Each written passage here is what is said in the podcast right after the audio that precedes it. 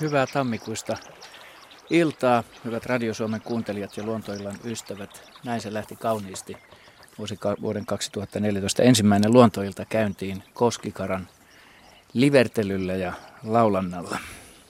Te voitte soittaa, hyvät kuuntelijat, meille kysyäksenne Suomen luonnonvarasta luontoa koskevia mieltä askarruttavia kysymyksiä ja, ja havaintoja vanhaan tuttuun puhelinnumeroon 02 03 17600, siis 02 03 17600. Ja sähköpostia voitte lähettää osoitteeseen luonto.ilta.yle.fi. Ja Luontoillan sivut löytyvät osoitteesta yle.fi kautta luontoilta. Ja Luontoillan Facebook-sivut mainittakoon sekin vielä. Tässä löytyy tunnuksella Yle. Luontoilta sivuilla on jo paljon luontoaiheista materiaalia ja lisää voi sinne laittaa. Siis osoite facebook.com kautta luontoilta. Me jatkamme lähetystä aina kello 20 asti totuttuun tapaan ja pidämme tuossa kello 19 maissa uutiskatkon ja merisääkatkon 18.50-55. Ja studiossa istuu reippaan näköistä, levänneen näköistä porukkaa, tuttuja ihmisiä, Heidi Kinnunen, nisäkäsasiantuntija, Jaakko Kulberi, hyönteiset, Juha Laaksonen, linnut, Ari Saura, kalat, Henry Väre, kasvit ja minä olen Pirkka-Pekka Petelius ja vieressäni istuu päätteellä minua avustamassa Asko Asessori Hautaho selaamassa tätä tulvivaa sähköpostia pitämässä meidät ajan tasalla sen suhteen. Jäikö jotain vielä mainitsematta? Ei muuta kuin, että tervetuloa tänne. Voitaisiin katsoa tähän alkuun nyt, kun Koskikara kivasti tuossa lauleskeli, niin Raija Toiviaisen lähettämä sähköinen viesti. Saadaanko mistä Koskikaran laulua vielä tähän taustalle vähän? Kiitoksia. Ja, tuota, tällainen kiva viesti. Harmaa huhtikuinen aamu Tahvontuvalla Itäkairassa. Lähdin tuvasta kello viisi piipahtamaan ojan toisella puolella – kun tulin takaisin, oli pakko pysähtyä. Sillankaiteella istui mustavalkoinen pallero, joka esitti upean konsertin. Siinä ei voinut muuta kuin seistä ja ihailla koskikaran taituruutta. Muutaman minuutin esityksen jälkeen lintu pulahti veteen ja lensi pois. Räystästippuisen aamun ankeus muuttui mielen auringon paisteeksi. Myös kämppäkaverit kirjasivat ihmetyksensä vieraskirjaan. En ole ennen tiennytkään, että koskikara on laululintu. Mitäs Juha sanoi, eikö se suurimmassa määrin ole laululintu? On ja se on itse asiassa poikkeuksellisen ilahduttava laululintu siinä suhteessa, että se laulaa myös talvella. Että toi havaintohan oli huhtikuulta, Juh. mutta siis laulaa ihan tähän aikaan tammikuussa ja johtuu siitä, että koiras ja naaras kummatkin pitää talvireviiriä siinä joen rannalla tietyn mittaisen matkan omanaan joesta ja kumpikin puolustaa sitä laulamalla eli myös naaras laulaa. Mm-hmm. Et lajihan on kaikin puolin, ne jotka on sitä talvella katsellut, niin varmasti kiinnittänyt huomioon. Pienikokoinen lintu, joka sukeltaa hyiseen veteen ja harva on nähnyt, mitä siellä veden alla tapahtuu, mutta luontofilmeistä tiedän, että se pystyy kauhomaan siivillä kohti pohjaa ja kävelee vastavirtaa siellä pohjassa ja napsii sieltä hyönteisten toukkia ja äyriäisiä ja nilviäisiä. Mutta olisi kyllä kiva nähdä ihan ihan livenä, että pitäisi varmaan hankkia semmoista laitteet. Onko Sari sukeltanut tai olisiko se mahdollista en muuten kos- hoitaa? En koskikaran kanssa sukeltanut, mutta tämmöisiä laitteitahan nykyään on saatavilla suht edullisestikin, jolla voidaan vedenalaista maailmaa mm. valokuvata ja videokuvata. Ja Katselit tuossa verran, tuottajaa jos, niin. sillä silmällä juuri. Vedenalainen riistakamera. Niin. Mutta niin. sehän ei kauhean syvälle sukella kuitenkaan. Että jos ajattelee, että ihminen on sukelluksissa sillä paikalla, missä koskikara sukeltelee, niin tuskin Kos- se, se ei varmaan tuu siihen. Niin, niin, niin, niin se, pit, se pitää jotenkin niin kuin seurata sitä lintua ja sitä asentaa nämä kamerat valmiiksi. Että kyllä se varmaan ihan mahdollista Joo. nykytekniikalla on. Kyllä. Muistelin kyllä nähneenikin jossain luotodokumentissa tämmöistä koskikaran vedenalaista sukeltu, että sitä on kyllä jo varmaan dokumentoitukin. On sitä Koskikarallahan on sen tavallaan ääntä ylistävä lempinimikin, eli Koskikaraoke. Ja nyt no niin, nyt tuota, kuuntelijakin arvaa, että nyt kaikenlainen, kaikki sana on todellakin vapaa. Nyt on kaikki on sallittua. Tästä voimmekin päästä asiaohjelmien pariin. no, niin olemme. No Jaakko, tämä oli, tämä oli oivallinen kevennys, alkukevennys. Meillä on kyllä loppukevennyskin tulossa vielä, mutta please Jaska, anna se jollekin muulle. Meillä ei taida olla soittajaa vielä linjoilla, joten otetaanpa tähän alkuun tämmöinen, otetaan kuvallinen ö, kysymys tai, tai havainto, joka tänne on lähetetty, koska tämä liittyy nyt vuoden aikaan kanssa aika mukavasti. Tätä voitte, hyvät kuuntelijat, katsoa tuolla tota, ö, sähköisessä osoitteessa yle.fi kautta luontoilta, se on sinne jo laitettu. Tänne on lähettänyt Lauriina Heikkilä. Tässä on jääkiden muodostelma kuvassa, kaunis kuva sinänsä. Ja saateteksti kuuluu näin. Lokakuun lopulla yön aikana pihallemme Myrskylässä oli muodostunut isoon saviruukkuun erikoinen jäämuodostuma. Astiassa oli vettä, joka oli pinnasta jäätynyt. Jääveistos oli muodoltaan kuin väärinpäin seisova kolmisivuinen pyramiidi, eli tetraidi. Korkeus oli seitsemän senttimetriä. Pohjan, eli tässä tapauksessa avoimen katon kolmion mitat olivat 7 senttiä kertaa 7 senttiä kertaa 6 senttimetriä tarkkaan mitattu. Pakkasta oli ollut noin 5 astetta. Huomasin muodostuman päivällä noin kello kahdesta 12 aikaan pitäisi varmaan olla. Ruukku oli melkein täynnä vettä. Aamusta auringon lämpö tiputteli vesipisaroita rännistä astiaan. Vesi oli jäätynyt kauttaaltaan pinnasta. Tetraidin kärjessä oli reikä läpi jään. Miten tällainen muodostuma on mahtanut syntyä? Olisi hienoa, jos mysteeri saisi ratkaisun. Näin siis Lauriina Heikkilä. Haluaako Ari Saura meitä valaista tässä. Se näytät ihan siltä, että... Ja itse asiassa tämä kuuluukin sun Näytän, näytän varmasti aika hämmentyneeltä kyllä. Mutta iloiselta. Ja, no iloiseltakin kyllä.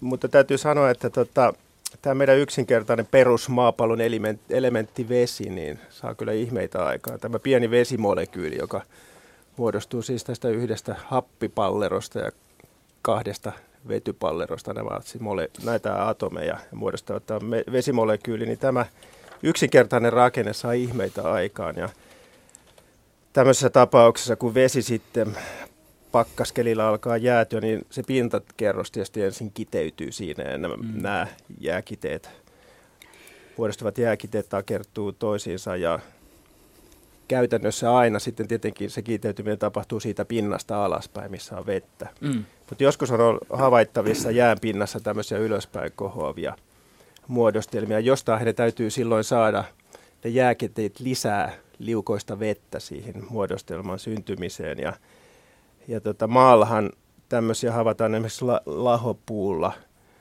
Yleensä ne on lahua lehtipuuta syksyisin, joissa on sienirihmastoa, joka sisältää vettä ja joka sienirihmasto puskee tai kapillaari-irvio työntää nestemäistä vettä siihen siihen lahopuun pintaan. Ja sitten kun on sopiva pakkassa, yleensä tämmöinen alle 5 astetta pakkasta, niin se sieltä kapillaariputkista tihkua vesi jäätyy ja muodostaa tämmöisen hienon hiuskasvuston, sitä kai rousteeksikin kutsutaan maalla. Että siinä tarvitaan aina sitä nestemäistä vettä, että syntyy tämmöisiä ylöspäin syntyviä muodostumia. Se voi myöskin se vesi kiteytyä suoraan ilmasta, jos ilmassa on vesihöyryä, mutta tässä kun Tämä havainnon tekijä kertoi sitä, että esimerkiksi räystäistä on tipunut vettä ja täällä kolmion keskellä on reikä, niin voisi kuvitella, että tämä on lähtenyt syntymään sillä tavalla, että pisara on tippunut siihen ohuesti kiteytyneeseen veden pintaan ja sitten nämä roiskeet on jäätyneet tähän muotoon. Ja tämä kolmion muoto, niin sehän kielii siitä vesimolekyylin muodosta. Ja kuten tiedettä, että esimerkiksi lumihiutaleet, nehän on kaikki kuusi, kolmella jaollisia kuusi sakaraisia. Mm-hmm ja kahta samanlaista lumihiutalettahan ei ole, koska tämä jääkiteiden sekamelska, miljoonat eri jääkiteet muodostaa sen lumihiutalle, niin niiden järjestys ratkaisee se, että minkä näköinen se lumihiutale on, siis tämä jääkiteistä muodostuva lumihiutale. Ja ei ole kovinkaan todennäköistä, että miljoonat kiteet järjestäytyisi tismalleen samalla tavalla muodostaen kaksi samanlaista lumihiutaletta. Tämä on todella suuri mahdollisuus tämä pieni vesimolekyyli, joka pystyy saamaan niin kuin ihmeitä aikaan. Joo. Mutta että onko tämä nyt syntynyt sillä tavalla, että se ylimääräinen vesi tähän kiteytymiseen on tullut roiskevetenä vai onko tässä jäässä ollut mahdollisesti joku halkeama niin, että se on semmoisesta halkeamasta tihkunut se vesi ylöspäin kapillaarivoiman avulla ja muodostanut, muod- ja aikaan saanut tämän, tämän tämmöisen jääkiden muodostuman. Sitä, Mu- sitä en osaa sanoa, mutta joka tapauksessa siinä on tarvittu ylimääräistä nestemäistä vettä tämän muodostuman syntymiseen. Että niin. se ei niin kuin tyhjästä synny. Jompikumpi teoria, joko halkeama Joo. tai sitten, että siinä on tippunut. Kyllä, mutta että näitä, näitähän usein nämä on semmoisia kuuramaisia, nämä jäänpinnalle muodostuvat, muodostuvat mm. jääkasvaimet, ja ne syntyy yleensä sillä tavalla, että tota, jäässä on halkeama ja sieltä alhaalta päin tihkuu vettä ylöspäin. Joo, kuten täällä luontoillan sivuilla näkyykin, muun muassa tämmöinen kuin makrokuvaus on lähetetty tästä, en mä tiedä kenen ottama tämä nyt on Makro Jussi, tässä lukee, mutta tässä on nimenomaan just tämmöinen tämmöinen veden pintaan syntynyt lumikide oikeastaan, vaikka jääkidehän se on se Joo, sama jääkide. asia, tosi nätti. Lumihiutaleet on jääkiteitä, tai Juu, jääkiteistä niin. muodostuneita rakennelmia. Juuri näin. Se pitää vielä sanoa, että, että kun ö, vesi alkaa jäätyä, niin se yleensä tarvitsee semmoisen tiivistymispisteen. Oli se sitten ilmassa, joka syntyy, jossa syntyy lumihiutaleita, tai vedessä, jossa pinta alkaa jäätyä. Joku epäpuhtaus, pieni hiukkanen, hiukkanen. jonka ympärille ympärillä alkaa sitten ne jääkiteet muodostua. Tässä kuvassa ei nyt näy mitään varsinaisesti, ainakaan näy mitään, mihin se olisi Ei, mutta se voi olla ihan silmin näkymätön Juu. roska tai epäpuhtaus, Joo. jossa se alkaa se kiteytyminen. Kiitämme Lauriina Heikkilää kaunista kuvasta ja käykää hyvät kuuntelijat katsomassa sitä tuolla luontoillan sivuilla ja ihastelemassa. No niin, otetaanpas ensimmäinen soitto tähän tammikuiseen vuoden ensimmäiseen lähetykseen. Ja vuoden ensimmäinen soittaja on Jarmo Murro. No, Porin suunnilta soitat. Vähän Hei. niin kuin oli, oli saanut. Täältä ääni on vähän tämmöinen, kun on pari viikkoa ollut tota, noin, pieni flunssa. Joo. Mutta tota, noin, lähdin tänään käsittelemään, kato, kun oli tommonen oikein mukava, niin siis oikein kaunis talvipäivä, että oli alle 10 astetta. Ja lähdin tuosta assuttelemaan tosiaan ja, ja menin tuosta, missä mulla on tota, no, niin, hirvieläimen ruokintapaikka. Ja, ja tota, rupesin katselemaan, että siinä mun mielestä niin pikkukäpylintu istuskelee niin kuin se nuolokiven päällä. Joo. Ja mä ajattelin, mitä se mahtaa tehdä ja, ja, ja no ei mitään, sehän rupesi järsiä sitä nuolokiveä. Mm ja pisteli sitä jonkun verran ja sitten se meni tota, no, niin, istumaan ruokintakatoksen päälle. Ja, ja meni pienää päästä takaisin ja naskutti taas, että ilmeisesti sillä oli joku niinku, en tiedä olisiko se, kun tietysti nyt viikonloppu ei ole kauhean pitkä aikaa, jos se olisi ollut niinku vähän niin kuin juopottelemassa, tarvitsee vähän niin suolasta. Joo, tämä on tuttua keskustelua. Meillä on ollut silloin tällöin tätä säännöllisin väliajoin tätä keskustelua näistä kivennäis niin. tar- tarpeesta eläimillä muillakin kuin Joo, ja se on pinnuilla. tosiaan jännä, kun mulla on sitten, tota, no, että mulla ei ole niinku mitään, mulla on niinku sitten ihan niinku, niinku sanotaan tämmöistä kivennäisainetta, mikä on niinku tarkoitettu sitten niinku ihan niinku, niinku periaatteessa lehmille, mutta nyt kun mm. sienikausi jäi vähän niinku surkeiksi, niin sen tähden, että tota, no, nämä hirvieläimillä on niinku tätä kivennäisainetta. Mutta Joo. Siinä se ei käynyt, mutta että, tota, no, niin sitä nuolokiveessä söi ja sitten tietysti vielä onnistuneesti, kun mä ajattelin, kun ei mitään näy tänään, niin en ottanut kiikariin mukaan, niin nuori hieno maakotka leijaili tuolla taivaalla. Okei. Okay. Okei, okay, mutta tähän nuolukiviasiahan meillä löytyy kyllä selitys tähän, että lintujen osalta tähän Juha saa niin, meitä niin, se on siellä, siellä hakemassa. Eikä se mitään viikonloppua edellyttänyt tässä tapauksessa linnulla. Ei, kyllä mä sen nyt ymmärrän, no niin. viksi, viksi. joo, joo, hyvä.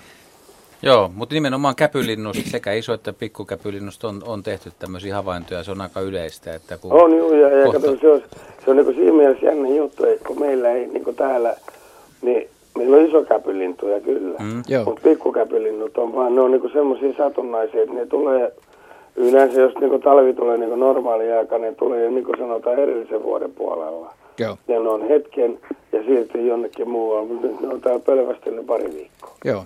No mutta Juha, jatkapa niin, nyt ei, no, hetkin tässä. Niin... Herrahan itse tavallaan ties vastauksen niin. tähän näin. No totta kai mä en nyt tiedä. Mutta hei, semmoinen yksi kysymys mä ajattelin teillä antaa. No. no, ei se saatu vastata kyllä tähän ensimmäiseen. Ei, ei, ei, ei, ei, ei tarvitse vastata Jos heti, mutta... Aha. Tota, mutta saadaanko kuitenkin vastata tähän toiseen, mikä nyt tulee? heti vastata. Hyvä. Hyvä. Mikä maapallo on? No tota, Suomen luonnonvaraisista maapalloista kyseen ollen, niin me voidaan miettiä asiaa. Ei, mutta se miettikää mielellään, jos tota, no, niin tuntuu siltä, että löydä vastausta, niin soittakaa mulle vähän ennen kahdeksaa, niin mä kerron, mikä se vastaus on. Asia harvinaisen selvä. Hyvä. Tehdään Kiitos. näin, Jarmo. Moi moi. Kiva, kiitti, moi. No niin, ei pienille asioille alkanutkaan tämä luontovuosi luontoillan osalta. Siellä on helppo vastaus, se on kolmas kivi. Niin. Jaha, kirjoitetaan tämä muistiin. Auringosta. Joo. Mutta tota, haluaisitko Juha vielä kertoa tuosta näistä kivennäisistä ja tästä suola no, eh, ehkä ei. asiasta. Aha, no niin, no sitten ehkä yleistä, mennään eteenpäin. Yleistää sillä tavalla, että tähän on niin metsässä hyvin yleistä muidenkin eläinten keskuudessa. Jos ajattelee, että esimerkiksi hirvensarvia putoaa metsään, ne on aika nopeasti syöty, myyrät ja muut pikkujyrsijät, niitä kyllä mielellään järsii. Ja nimenomaan just sen kalsiumin ja mineraalin saantien tyydyttämiseksi vai mitä Heidi, eikö näin Juro? Näin tapahtuu. Mä muistelen, että joku vuosi sitten soitteli semmoinen hauska puhelu tuli, jossa henkilö kertoi siitä, että hän oli sa- säilyttänyt poron tai hirven sarvia parvekkeella ja orava vähitellen tuli ja söi ne siitä pois. Mm. Samaan asiaan muistaakseni liittyy se, että oliko rusakko vai metsäjänis tullut sokkeliin, jossa oli järsimään sitä tota, sellaista kalkkista pintaa, missä mm. oli... Ja tässä voi olla sekin, paitsi että niin kuin ihan suoranainen niin ravinnon tarve, niin yksi on myös, mikä, mitä papukaijoilla esimerkiksi tutkittu, on se, että ne tämmöiselle tietynlaiselle savipitoiselle alueelle niin menee syömään sitä ja sillä tavalla ne pystyy neutraloimaan niin kuin kasvi, kasvi, kasvien niin myrkkyä, joita niille, niihin kertyy. Kun... Anteeksi, mistä sä puhuit? Mä, mulla oli täällä...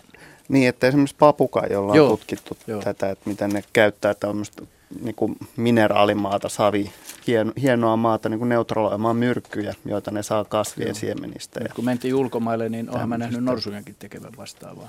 Joo. Tonkin on savimaata. Oliko sulla Asko siinä joku sähköposti? Jotkut on sitä mieltä, että jopa ihmistenkin pitäisi notkua savikuopissa lusikoimassa sitä napaansa, että ettei tarvitsisi tätä niin, ja sitten kyllä niin. tähän ehkä... Hammastahanaa käyttää niin paljon. Nyt kun sen hampaan mainitsit, niin, niin just jyrsijöillähän on just tämä ongelma myös, että, että kun ne hampaat kasvaa ja ne pitää pitää sitten sopivassa terässä, niin ehkä voisi kuvitella myös, että syntyy sellaisia tilanteita, että ravinto on ollut niin pehmeää, että hammas on niin iso, että eläin kokee tarvetta myös jyrsiä. Jotain kovaa. Joo, minullakin on ollut kerbiileitä ja ne totta viekö, niillä on tarve jyrsiä. Ja sanoit sen jotenkin hampaat kiristyen. Tota, Esa Kalski on lähettänyt, Esa Kalska, anteeksi, äskeinen aihe tuli käsiteltyä Ylisistä. Hän on lähettänyt ö, sähköpostia seuraavanlaisen viestin. Syystalven aikana jäätynyt pihalampi suli pitkän lämpimän kauden aikana. Joulun jälkeen pintaan alkoi nousta ö, sitaateissa elottoman oloisia sammakoita. Osa selällään kelluen pinnalla – osa pää kohti pintaa ja osa vatsallaan. Ei minkäänlaista elonmerkkiä. Lampi on noin 4000 litrainen, viereisessä alle 2000 litran altaassa ei moista esiintynyt eikä myöskään lähistön metsissä olevissa lammikoissa. Mistä voisi olla kyse? Näin Esa Kalska Ylisistä. Niin osa sammakoistahan talvehtii, tai aika suurikin osa sammakoista talvehtii vedessä, siis jossain lähteissä – tai lampien pohjassa tai järvien kiinni tai jokien pohjassa. Ja tota, tässä nyt ehkä saattaa olla kysymys siitä, että se on mennyt jostain syystä hapettomaksi se, siis täysin hapettomaksi se vesi siellä ja ne sammakot on kuolleet. Tai sitten siinä voi olla joku muu syy siihen, että siinä veden laadussa on jotain ongelmia, niin että ne sammakot on kuolleet ja nousseet sitten pintaan. Mm. Mutta että silloin kun se jäätyy ja tämä atmosfäärisen hapen liukeneminen siinä veteen lakkaa, niin saattaa olla, että se vedessä oleva happe ei ole enää riittänyt ylläpitämään niiden sammakoiden elintoimintoja. Ne on ja tuo 4000 litraa kuulostaa aika vähältä. Niin on. Mm. Mutta kun viereisessä 2000 litrasessa ei ollut mutta jospa mm. siellä ei ollut se, sammakkoja. Sammakothan niin. voinut valita sen la- Ni, niin usein, usein sammakot valitsee, niitä on sitten paljon samassa paikassa, esimerkiksi samassa lähteessä, että se on mm. jotenkin edullista siinä vaiheessa mm. heidän mielestään, kun he valitsevat sen talvehtimispaikan. Mm. Mutta että siinähän on voinut tapahtua sitten siinä veden laadussa tai happipitoisuudessa joku. Jos mm. siellä on esimerkiksi ollut paljon jotain orgaanista ainetta, joka on lahonnut juuri ennen sitä mm jäätymistä ja käyttänyt sen lahoaminen on käyttänyt sen hapen siitä vedestä, eikä ole esimerkiksi tuullut ja se vesi sekoittunut niin, että se olisi hapettunut uudestaan, niin siinä on voinut tapahtua tämmöinen happikato. Lämpimät kelit on ollut aika nimenomaan, niin, lämmin keli nimenomaan pitkään, tota, pitkään jatkunut lämmin syyskeli usein järvissä aiheuttaa sen, että se organiainen jatkaa lahoamistaan ja kuluttaa niitä pohjanläheisiä happikerroksia varsinkin. Sitten niin. sit sekin vielä, että normaalisti kun näitä sammakoita kuolee tällä massoittaa, niin ne ei ole enää näytillä sitten keväällä, että ne on jo mm. painonut pohjaa. Että, että on aika poikkeuksellista, että se sulaa näin myöhään vielä uudelleen. Kyllä sitten, joo, että, näin on joo. Mutta auttaisiko, jos tuommoinen la- lampi olisi itsellä ja tietäisi, että siellä on sammakoita, niin kävisi välillä vähän sekoittelemassa, vaikka ei olisi vielä mitään näkyvissäkään. Niin varmasti, niin. jos siellä on vaikka joku semmoinen pumppu tai joku, joka kierrättää sitä vettä, tai ihan tämmöinen ilmastin, ihan vaikka akvaariopumppu, mm. joka pikkasen niin kierrättää sitä ja pitää sen jään jostain kohti auki niin, että se ilmassa oleva happi pystyy liukenemaan siihen veteen, niin totta kai se auttaa tilannetta. Tällä tavalla, hyvät kuuntelijat, kuuntelette luontoiltaa. Puhelinnumero tänne on 0203 17600 ja sähköpostiosoite on luonto.ilta.yle.fi. Ja seuraava soittaja, soitto tulee Järvenpäästä, Sinikka Ojanperä. Tervetuloa mukaan lähetykseen. Kiitoksia. Minkälaista asiaa Sinikka pohditaan nyt? Pohditaan karhuasiaa, eli kysyn, että no. olenko voinut nähdä karhun? Olet, kyllä. Ja seuraava. Olen. no niin, jatka vaan, ole hyvä. Joo, tota, viime, nyt menneenä sunnuntaina ajeltiin Tampereelta kohti Helsinkiä ja siinä oltiin ehkä niin kuin Tampere-Hämeenlinna puolessa välissä, olisiko joku Iittala-Toijala paikkeilla. Kello oli suurin piirtein neljä iltapäivällä, että alkoi vähän hämäyttää siinä ja, ja tota, sitten, kuinka sitten satuin katsomaan sinne metsään päin ja, ja tota, katsoin semmoista isoa, niin kuin minusta ensin näytti, että se on kivi, iso kivi. Mutta kun se lähti liikkumaan se kivi, ja siinä meni, meni niin, niin kuin sanattomaksi, että en huomannut miehellekään heti sanoa, että katon nyt hyvänen aika, mutta kun me ajettiin tietysti moottoritietä ja vauhti oli satanen, niin eipä siinä paljon sivuille tietysti vilkuilla ja se tapahtui niin nopeasti, mutta mä ihan käännyin siis katsomaan ja minusta se näytti niin karhulta. Joo. Ja mies epäili tietenkin, että mä näin hirven, mutta se oli täysin hirviä. Mä oon nähnyt aikaisemminkin. Hirvet, hirvet on hoikkajalkaisia ja semmoisia korkeita. Tää oli, ja tämä oli semmoinen hyvin musta. Joo. Ja tota, sitten vielä kävi sillä tavalla, että maanantai-aamuna kuuntelin viiden jälkeen tätä samaa radio-ohjelmaa, siis niin kuin, missä sitten oli uutisten jälkeen tämä juontaja mainitsi, että Pirkkalassa on nähty kaksi karhua. Mm-hmm. Ja se tietenkin vielä varmisti tätä mun ajatustani, että se, olisiko se voinut olla karhu. Joo.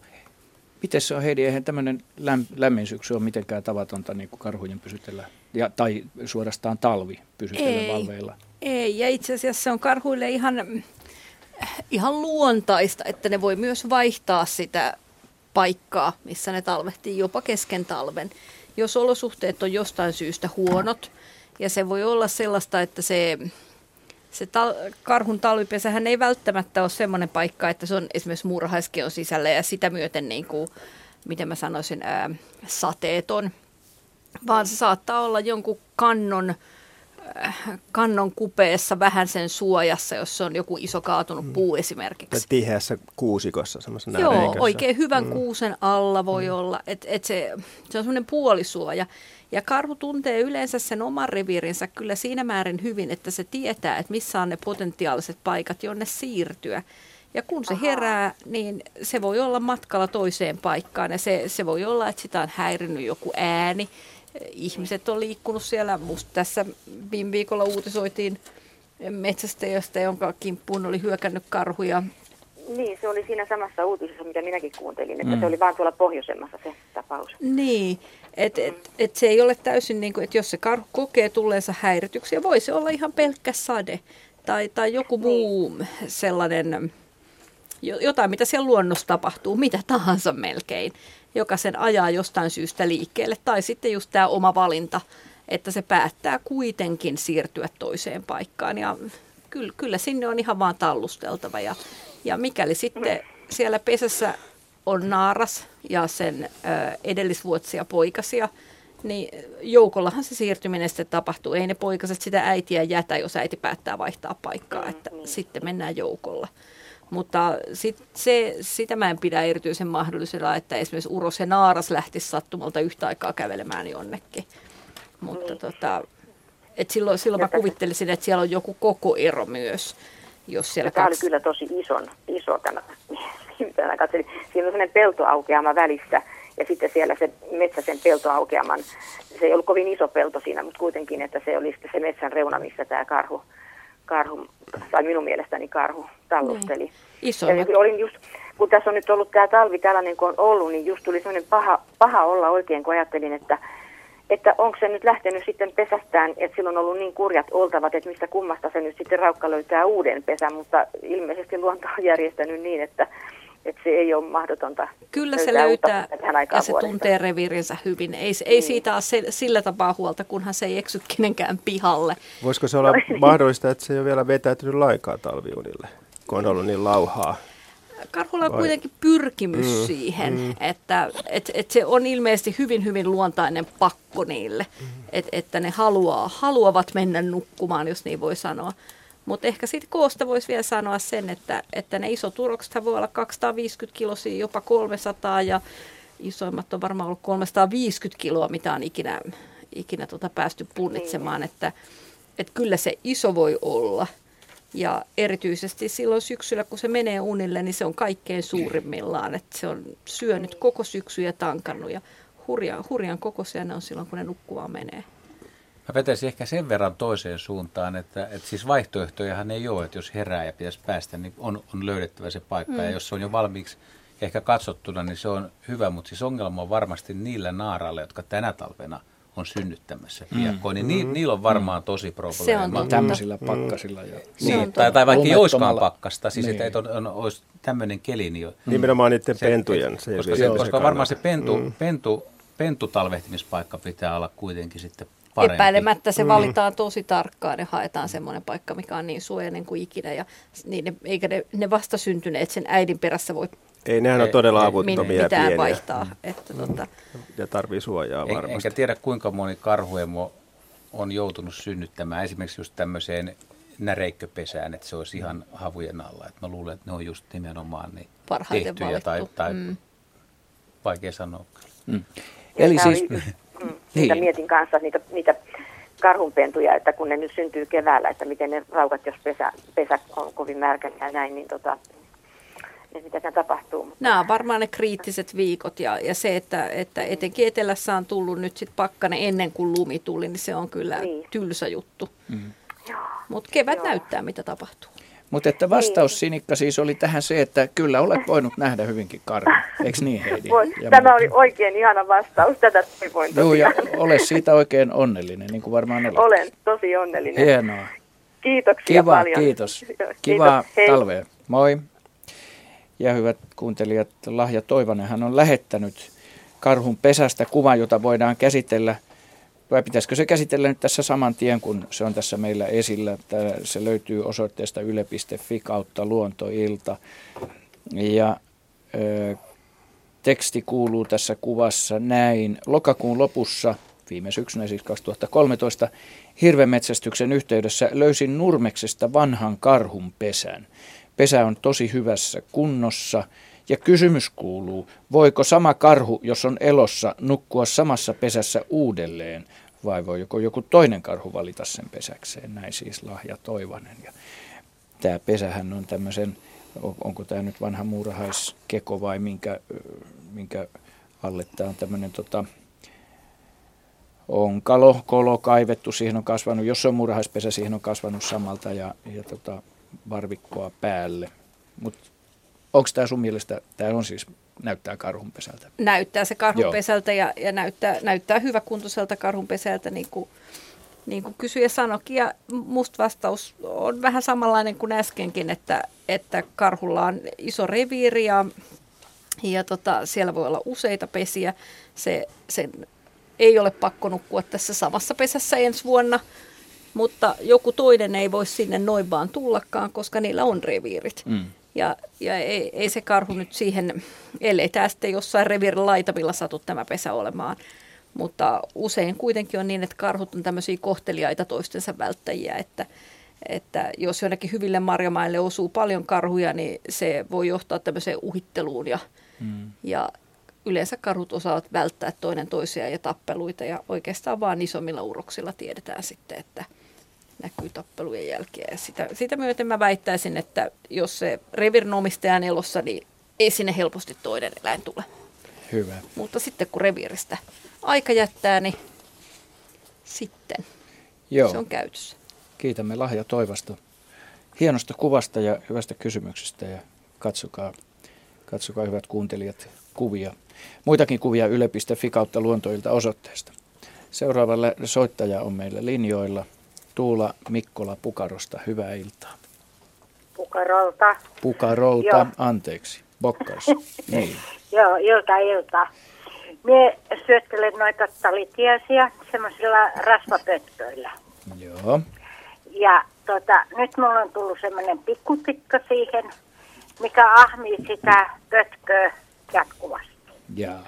Ja se on niin lihava se tikka, että sillä on ruumi semmoinen pallo mm. ja siitä sojottaa ne siivet ja pyrstöt. Mm. Niin, ja mun tyttärellä Vantaalla Sotungissa on samanlainen paksulainen. Mm. Niin onko se mahdollista, että nämä lihovat vaan? Onko se, onko se, tota se, se on siis pikkutikka, niin? Niin, se minulla on punainen äh, pyrstönausta. Joo. Eh, onko, se, onko se käpytikka nyt kuitenkin? Niin. Onko se reilusti, onko se varpusta reilusti suurempi? No se on semmoinen mustapää ja musta punalakki ja sitten no. siellä pyrstön alla on punasta. Luulen, että kyse on käpytikasta. Mutta onko se, onko se, tuota, se on siis niin kuin varmaan olet Tuula nähnyt, anteeksi että sinuttele, mutta varmaan olet nähnyt niin kuin käpytikkoja muinakin vuoden aikoina ja ja tota, tämä on siis semmoista normaalia solakkaa käpytikkaa huomattavasti ö, pörheämpi, niin kuin sanoit. Tai Joo, se on siis paksulainen. Joo, mutta onko se sitten muuten noin liikehdinnältään normaalin, onko se on. normaali vilkas? joo, vilkas se lentelee sen ison mahassa kanssa. joo.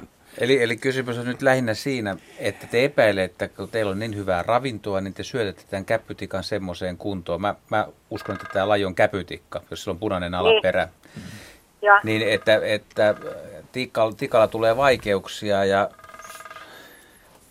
hänelle tai sille linnulle voi käydä huonosti. Tätäkö no, tässä haetaan? Mutta mulle tulee mieleen tommonen, että jos se on kauhean pörhönen, pörhönen niin tota, linnuthan pörhentelee Joo, nyt on, itseään nyt silloin, on jos pakkasäät ja kylmä ja silloin niin. kun ne niin. lepää vähän, niin ne nostaa höyhennyksen pystyyn mm. ja se on, silloin se on suojakeino kylmyyttä vastaan. Että mm. Monet linnut pörhistelee ruokintapaikalla. Et se ei välttämättä johdu siitä ruu, ahmitun ruuan määrästä. Ei varmaan siitä, että ennemminkin jollain lailla se saattaa sitten, jos ajattelee tämmöistä vähän huonoa asiaa, niin voi johtua taudeista. Mm että mm. usein, usein sairaat punaturkut, jolloin salmonella, niin pörhistää viimeisellä voimillaan kylmyyttä vastaan itsensä. Mm. Mutta Mut ne ei ole yleensä kovin aktiivisia siinä vaiheessa. Ei, saattaa ei, jo istuskella ja olla vähän niin kuin ne, voipuneen ne, ne nuokkuu ja odottelee mm. siinä. No, tätä mä kysyn sillä, että onko se liikehdintä normaali. Mm. Joo, me, me se olla... siellä Joo. siellä kovasti. Ja sitten kun se hakkaa sitä niitä rasvapötköt, mulla menee semmoinen pötkö viikossa sen tikan. Hyvä. Terve tikka. Niin. Joo. Tikka on hyvässä niin, kunnossa niin, kuin Terve tikka terveessä pötkössä. Ei muuta kuin Joo, lisää pötköä puuhun. Joo, ja sitten saa syödä sieltä lattialta tai no, maasta, niin ne... Se on niin. monenlainen työjako maailmassa, niin Nokkimisjärjestelmä. Valittu. Me, me käsiteltiin mun mielestä jossain tämän vuoden luontoillassa niin tätä asiaa tosiaan teemalla, että voiko nisäkkäät linnut hyönteistä. Tämä on juuri tämän vuoden syödä. ensimmäinen luontoilta. Että ei Ai niin joo, nyt on 2014. No 2013, niin muistatteko te semmoista, missä pohdittiin, mikä sinänsä oli että kyllä joo. mielenkiintoinen ja viehättävä keskustelu. Syödä itsensä lihavaksi. Ja voiko luonnon eläimillä mahdollisuuksia ja mitä siitä seuraa, koska kumminkin on jatkuva saalistuspaine. Eli, eli huonokuntoinen, liian tukeva eläin ei pysty pakenemaan muita ja aina on niitä, jotka haluaa tehdä vähän kiusaa. Ja mä sanoin, että läskikäpytikka on kanahaukan tai varpushaukan nokassa. Unelma. Ja, niin, unelma mm. nimenomaan. Joo. Joo. Mutta oikeastaan no. luon, jos niin. tähän nyt, anteeksi nyt puhun sekaan, mutta jos tähän lihavuusteemaan nyt vielä palataan, niin luonnossahan ei oikeastaan ole ylilihavia eläimiä, vaan jos on eläimä on rasvassa kunnossa, niin sehän on hyvä kunto, jos puhutaan just esimerkiksi karhuista. Nehän kerää sitä vararavintoa just sen pahan päivän varalle. Niillä on vähän eri strategia kuin meillä ihmisillä, joilla on jatkuvasti ravintoa saatavilla.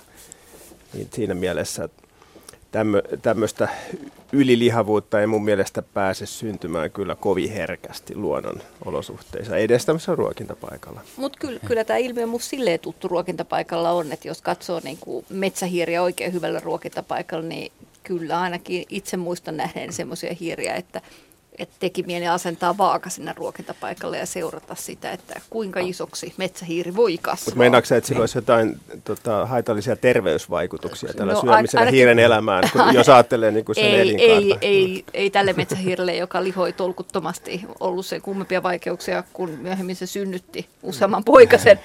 Mutta, ja samoin kun katsoo oravia, niin kyllähän ne aikamoiseksi punkeroisiksi mm. pääsee. Mm-hmm. No, kyllä Heidi on ihan, ihan oikeassa, että ruokintapaikalla siis, siis nisäkkäissä näkee pulskia yksilöitä enemmän, jotka varmaan myös on pulskia oikeasti, Joo. verrattuna lintuihin, josta sä et pysty kuitenkaan sanoa, koska se pystyy linnut höyhenpeitteen heiluttamisella tai pörhistämisellä pystyy hämäämään aika paljon. Että oikeasti ei voi tietää. Hyvä esimerkki on, jos joskus näkee pöllön, mikä on puussa, mikä, mikä on aika rauhallisena, se on pörhöllä ja sitten sit se säikähtää ja vetää itsensä kapeaksi. Se ulkomuoto muuttuu tosi paljon. Ja jos menee eläinmuseon katsomaan, että minkälaisia on pöllön luurangot, niin on kyllä todella ihmeissään siitä, Aika siroja, että, että kuinka pieni, mm. pienestä eläimestä tai linnusta on kyse sitten, että höyhenpeet tekee sen. Mutta tosiaan niin mä, mä oon kyllä sama, samaa mieltä kuin Heidi, että, että ruokintapaikalla nisäkkäiden seuraaminen on aika jännä ja kyllä, kyllä esimerkiksi meillä Lauttasaaressa on kohtalaisen tuhteja kanejakin havaittavissa. Niin. No nyt, nyt vaaka esiin ja selvittämään sitä, että nimenomaan. kuinka suureksi ruokintapaikalla käyvä nisäkäs kasvaa talven mittaan. Kiitos Tuula hyvästä soitosta ja havainnosta ja, ja tota, mukavia hetkiä tikkojen parissa. Hyvät kuuntelijat, meillä on vajaa 10 minuuttia ennen merisäätä ja otetaan ennen seuraavaa soittajaa täältä sähköinen, sähköinen kuva kysymys, jonka meille on lähettänyt tänne, tänne tuota Tiina Rönnberg. Ja tässä on koivun lehtiä tämmöisellä pötköllään ja teksti kuuluu, tämä tulee Jaskalle tämä kuva tässä, mä käännän tämän päätteen sun suuntaan hetken päästä. Syksyllä laitettaessa mökkiä talviteloille löytyi puutarhapöydän varjon alta tällaisia lehdistä taiteltuja tötteröitä. Pian taiteilija itsekin tipahti varjon alta pöydän koloon lepakko. Mikähän tarkoitus näillä tötteröillä on? Miksi lepakko on sellaisia tehnyt? Vai onko lepakon tekeleitä ollenkaan? Vai jonkun muun? Ahaa, näin päättelee Tiina Rönnberg ja taitaa olla tässä aika oikealla jäljellä tässä lopussa. Haluatko Jaska katsoa vielä? Tässä on kuva se... lepakosta. Nämähän ei ole vielä Asko tuolla sivuilla. Facebookissa. Facebookissa löytyy. Joo, tota, niin, lepakothan ei harrasta puutarhahenkistä toimintaa muuta, muuta kuin tota eikä, salaat, eikä salaatin syöntiä sen enempää. Joo, en ole kyllä ihan varma, että mikä, no, mikä ton on tehnyt, mutta mä veikkaisin, että siinä on verhoilija mehiläiset tai, tai ampiaiset asialla. Sen saattaa nähdä purkamalla noita osiin palasiksi noita, noita lehtipötkylöitä. Ja, ja tota, meillä on muutamia pistiäisryhmiä, jotka tekee tätä. Toiset, nämä verhoilijan mehiläiset, lataa tuommoisiin paperi, paperipötkylöiden sisään niin siitepölyä ja, ja muni sinne munia. Ja, nämähän on siis niin sanottuja erakkoversioita mehiläisestä ja ampiaisesta, eli yksi naaras duunaa tuommoisen ja siinä voi olla useampia toukkia sitten. Vastaavasti tampiaiset latoo sitten, sitten tota niin, toukkia tonne. Se voi olla perhos tai lehtipistiä toukkia tuommoisen pötkylän sisällä. Mutta yleensä nämä, nämä on kyllä, mitä mä oon nähnyt, niin nämä on yleensä tehty semmoisiin hyvin ahtaaseen paikkaan ja olisi kiva nähdä, että miten toi on niin kuin ollut oikeasti, oikeasti toi. Onko se pudonnut siihen jostain? Ne on aika iso kokoisia, että vaikka lepakot... Tässä on jotain papanoita tässä. Mm. Joo, no ne varmaan niin lepako... Onko tämä lepako nyt jotain tekemistä tämän ei, pötkylän kanssa. Ei varmasti ole. Siinä on sattumaa. Mm. Mikäs toi lepakon laji on? Aika isot korvat sillä näyttää. Se on Heidin, Heidin hommia toi. Heidi voisi kurkata tätä. Veikkaisin, että se on pohjanlepakko, se on puhdas, puhdas tota, niin Täältä käännetään vähän. arvaus, että korvat näkyy ainakin. Se on Heidille vähän hyvin. projekti kesken. Käänny, käänny, saattaa lähetys loppua kesken. No meillä oli täällä Juha, Juhan kanssa niin jännä keskustelu, että tota... Niin, lepakkolajista on nyt kysymys, että mikä on joko veikkauksesi kautta arvauksesi kautta, kautta tietämyksesi lajista? No, mun veikkaus on, että se voi olla pohjanlepakko, mutta nyt mä en mene kyllä takuuseen. Joo. Se, se ei missään tapauksessa ole vesisiippa, mutta voiko se olla jompikumpi viiksisiippa, niin sitä mä en nyt, e, enpä uskalla sanoa. Onko sillä mitään tekemistä ton Pötkylän kanssa? Öö, vai onko se vain sattumaa, että ne on sattunut siihen samaan kuvaan? Äh, voisiko olla niin, että toi... Voisiko ne syödä jotakin? Mitä, jotain hyönteistä pötky... siitä. Mm. Niin, niitä pötkylän sisällä siihen. olevia toukkia tai mm. jotakin. Niin, olisiko siihen voinut tulla hyönteisiä, joita se ottaa? Mm. Jopa toukkia. Niin hetkinen, siis mihinkä saikaan tämä oli? Se oli syksyllä. Niin. Itse asiassa mä en usko, että niillä on mitään tekemistä niin kuin, muuta kuin, että tuossa on mitä, mitä niin kuin todennäköisesti Heidi, onko nämä, erittäin... onko nämä tota, hiiren vai lepakon papanoita, joita on tässä? Jokohan tätä pötkylä on tässä niin kuin rouhinut selvästi. Ja hyvät kuuntelijat, käykää siis sivulla facebook.com siis kautta luontoisilta, niin tiedätte, mistä keskustellaan. Tai mä niin oivalla... Tutkitte merisään aikana. Tässä joku tasanne, jolta repakko roikkuu ja siinä päällä on noita pötkylöitä ja näitä papanoita. Joo. Nyt tuota mennään tuota... kohta eteenpäin. Nyt, nyt tutkitaan tätä merisään. Isoja merisään aikaan, jos se on ison lepakon isoja papanoita. Nyt meillä on viisi minuuttia, vajaa viisi minuuttia. Tai... Saadaanko me esitellä lyhyesti? Hyvin Hei, lyhyesti. Me, me ja Heidin kanssa, Heidi piirsi nerokkaan kuvan tähän tuota meikäläisen vihkoon, kun jäi tämä ylipainoinen lintu. Ylipainoinen, no ylipainosta linnusta se lähti, mutta siis ylipainoinen myyrähiiri tai kani. Niin rakennetaan tota ruokintapaikalle, pannaan riistakamera puuhun alas ja pannaan digitaalivaaka tähän alle. Ja tähän digitaalivaan päälle laitetaan pieniä jyviä ja tälleen saadaan myyrien niin. painoja niin kuin kuvattua. Ta- taarataan niin, taarataan se hyvin niin. hieno keittiövaaka, Hyvä joka idea. ottaa alle Ketkä osallistuu? Hyvä idea. Ja sitten voidaan järjestää tämmöinen veikkaus, arvataan, että niin. ke, kenen niin. myyräliho eniten. Niin. Koskeeko tämä vaan nyt myyriä vai ei, siihen muitakin kaikki, jotka tulee vaalle. Hmm. Niin. Ja sitten voidaan mitata, että Joo. lihooko ne talven niin. mittaa. Onko ne helmikuussa 30 prosenttia lihavampia kamerassa.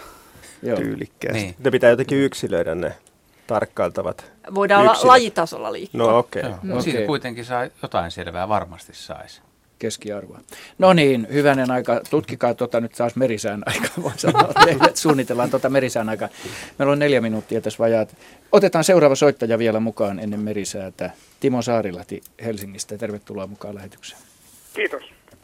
Kiitos, kun jaksoit odottaa siellä linjoilla tätä meidän Mielenkiintoista, pohdintaa. se on koko ajan. Kiva, kiitos. Se mä halusinkin kuulla. Mitäs mielenkiintoista sulla on kysyttävää? No mä tästä talvesta, kun tuossa Suomenlahden rannalla kattelin, niin keskustassa näyttäisi olevan aika sulaa vielä, että ranta on vain jäässä. Ja nyt mä vähän ihmetyttää tai kiinnostaa tietää, että miten toi madetäly rupeaa rupea kutemaan tässä. Kun nyt, nyt ei ole edes jäätä eikä ole lunta, siellä on aika kirkasta päivisinkin. Ja tuota, mi, mi, miten ne äly lähtee toimintaan? Vaikuttaako tämä jäättömyys siihen, Ari? Kyllä se ehkä vähän liikkumiseen ja liikun näihin reitteihin, mitä pitkin mateet vaeltaa kutupaikoilla, niin saattaa vaikuttaa se, että onko jääpeitettä vai ei. Mutta että kyllä niiden on pakko kutea silloin, kun alkaa mäti niin kuin painaa siellä vatsassa. Että ei se, se on aika harvinaista luonnonkaloilla, että ne jättäisi kutematta. Et kyllä, Vaikuttaa kyllä se kut... veden lämpötila? Joo, nimenomaan veden lämpötila, päivän pituus, ne vaikuttaa siihen kalojen kutu, kudun alkamiseen, mutta että kyllä mä uskoisin nyt näillä näkymillä näyttää siltä, että nämä matalikot, joilla mateet tulee lähelle rannikkoa kutemaan, niin alkaa olla kohta jääpeitteisiä kuitenkin, että vaikka ne aloittaa sen vaelluksen sieltä ulompaa avovesialueelta, niin ne päätyy kuitenkin sitten jään alle jossain vaiheessa sinne rauhallisempiin vesiin. Tietenkin mateen kannalta olisi parasta, että se olisi pimeätä ja lumipeite vielä siinä jään päällä. Mutta kaikki jäällä liikkujat tietysti toivoo, että se jää vahvistuisi kunnolla ennen kuin lunta tulee. Siis tarkoitan niin, hiihtäjiä, pilkkimiehiä ja retkiluistelijoita. Joo, eli, eli siis se mädin muodostus ja kaikki tämmöinen, se alkaa tuolla jossain riippumatta, onko pakkasta tai ei? Kyllä se itse asiassa alkaa jo syksyllä niillä kaloilla, jotka kutee talvella tai keväällä, niin esimerkiksi kevätkutusilla kaloilla kaikilla oikeastaan se mäti on jo valmiina syksyllä. Sitten se vaan niin kuin, tota noin, kehittyy siellä ja turpoaa sitten ihan viime vaiheessa, kunnes se on juoksevaa ja alkaa valua ja on kutu sitten käsillä. Että kyllä se madekin kutee joka tapauksessa niin kuin säistä huolimatta. Ei se sitä voi jättää väliin. Joo. No jos olisi teoriassa semmoinen, että ei olisi pakkasta, eikä esimerkiksi meri jäätyisi näin teoriassa nyt, niin se kutee sitten joka tapauksessa sinne rantaan, miten se mäti siellä sitten pärjää, kun, jos on plussan puolella koko ajan hirveästi. No kyllä se vesi on aika yhtä kylmää kuitenkin sitten, jos nyt talvi kuitenkin on, että saattaa itse asiassa avovesi olla kylmempääkin kuin jääpeitteinen vesi. Niin, pinnasta ainakin. Niin, ja sitten jos se kiertää, niin saattaa olla pohjaa myötenkin asti kylmempää, että en mä usko, että siinä hirveästi, hirveästi eroa. Tietysti sitten jos vedenlämpö alkaa helmikuussa olla 24 astetta plussaa, niin sitten ollaan jo suurten muutosten edessä. Mutta että nyt tämmöiset vaihtelut ei vielä vaikuta juurikaan siihen mateen. Mm. Niin, mutta entäs jos ei olisi pakkasta ollenkaan? Jos, jos... En mä usko, että sekä välttämättä haittaa, mutta merisää meitä nyt odottaa siellä kohtaa. Että niin. Nyt kuunnellaan, kuunnellaan. merisää haittaa meitä. Kiitos Timo soitosta ja, ja jäädäänpäs nyt kuuntelemaan, miten tämä miten tämä Voidaan ehkä jatkaa meri, hiukan vielä tilanteet kehittyy. Jälkeen. Joo, otetaan merisää, hyvät kuuntelijat, tähän väliin ja sitten jatketaan noin viiden minuutin ajan taas luontoilta lähetystä ennen kello 19 uutisia. Tervetuloa silloin mukaan.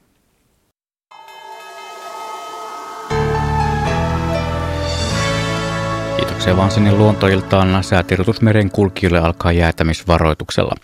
Jään kertyminen alusten rakenteisiin on kohtalaista Suomenlahden itäosassa ja Pohjanlahdella. Siis jäätämisvaroitus, jään kertyminen alusten rakenteisiin on kohtalaista Suomenlahden itäosassa ja Pohjanlahdella. Korkeapaine vahvistuu Lappiin, odotettavissa huomisiltaan asti. Suomenlahti ja Pohjois-Itämeren itäosa, idän ja koillisen välistä tuulta 7-11, iltapäivästä alkaen 5-9 metriä sekunnissa. Lumikuurojen yhteydessä paikoin huono näkyvyys. Pohjois-Itämeren länsiosa, Ahvenanmeri, Saaristomeri ja Selkämeri, idän puoleista tuulta 5-9 metriä sekunnissa, lähinnä Pohjois-Itämeren länsiosassa sekä Ahvenanmerellä lumikuurojen yhteydessä paikoin huono näkyvyys. Meren kurkku ja perämeri, idän puoleista tuulta 3-7 metriä sekunnissa, aamulla vähän voimistuvaa koillistuulta, päivästä alkaen 6-10 metriä sekunnissa, paikoin lumikuuroja. Saimaa pohjoisen puoleista tuulta 2-6 metriä sekunnissa, paikoin heikkoa lumisadetta. Ja odotettavissa torstai-illasta perjantai-iltaan Suomenlahti, Pohjois-Itämeri, Ahvenanmeri, Saaristomeri ja Selkämeri, pohjoisen ja idän välistä tuulta yöllä alle 10 metriä sekunnissa, päivällä alle 14 metriä sekunnissa. Merenkurkku ja perämeri, idän puolesta tuulta alle 10 metriä sekunnissa. Säätiedot rannikkoasemilta tänään kello 17 Haapasaaressa pakkasta oli 5 astetta, itätuuli puhalsi 6 metriä sekunnissa, saarella oli pilvistöjä, näkyvyyttä 40 kilometriä. Kotka-Rankki miinus 7, Koillinen 6, Orrengrund miinus 6, Koillinen 9, Emäsalo miinus 9, Pohjois-Koillinen 6, Kalbodegrund miinus 5, Itä-Koillinen 12. Eestiluoto koillisesta tuulta 6 metriä sekunnissa. Harmaja miinus 7, koillinen 7, melkein selkeä 21. Mäkiluoto miinus 7, koillinen 9. Bokashär miinus 7, ko- itäkoillinen 7, heikkoa lumisadetta 3. Jussarö miinus 3, koillinen 6, heikkoa lumisadetta 1. Hanko Tulliniemi miinus 7, koillinen 6, Russarö miinus 7, koillinen 8, Veenö miinus 7, itäkoillinen 6. Uuttyö miinus 5, itäkoillinen 7, heikkoa lumisadetta, näkyvyyttä 16 kilometriä, Bookshare miinus 3, koillinen 9. Ristna miinus 9, tyyntä, melkein selkeää, 40 kilometriä näkyvyyttä. Gotska Sandön miinus 2, Itäkaakko 2, heikkoa lumisadetta 45. Rajakari miinus 10, Koillinen 6, Fagerholm 9, miinus 9, Pohjoiskoillinen 4. Komlenge miinus 8, Itä 3, selkeää yli 50. Nyhamn pakkasta 5 astetta, itätuulta 7 metriä sekunnissa, puolipilvistä ja näkyvyyttä yli 50 kilometriä. Märket miinus 4, koillinen 7, isokari miinus 9, itä 8, selkeää 45. Kylmä pihlaja miinus 9, itäkoillinen 8, selkeää 22. Tahkoluoto miinus 9, itäkoillinen 2, melkein selkeää näkyvyyttä 35 kilometriä. Kaskinen miinus 8, itäkoillinen 4, Brecharet miinus 8, itä 5. Strömmingsboden miinus 6, itä 5, Valasaarten tiedot puuttuvat. Kallan miinus 7, itäkaakko 3, Tankar miinus 7, etelä 3, pilvistä 35. Ulkokalla miinus 7, etelä 6, Nahkiainen miinus 10, etelä kaakko 7, Raahe miinus 12, kaakko 5, näkyvyyttä 40 kilometriä, Oulun Vihreä saari miinus 15, kaakko 4, 40, Marjaniemi miinus 15, kaakko 6, selkeää 17, Kemi 1 miinus 11, Itä-Kaakko 5 ja ajoksessa pakkasta miinus 19 astetta, tuuli itäkoillisesta 3 metriä sekunnissa, heikkoa lumisadetta ja näkyvyyttä 9 kilometriä.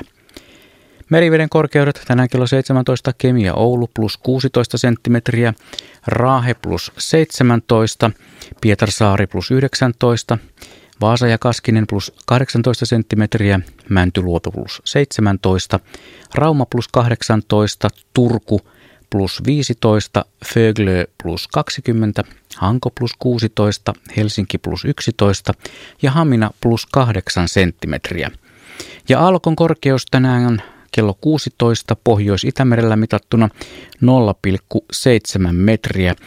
Ja kerrottakoon tielle 8361 Pudasjärvelle Kiiminkijoen silta kunnan rajan väliselle tieosuudelle, että siellä onnettomuuspaikan raivaustyö on nyt ohi ja liikenne sujuu normaalisti. Nyt takaisin luontoiltaan.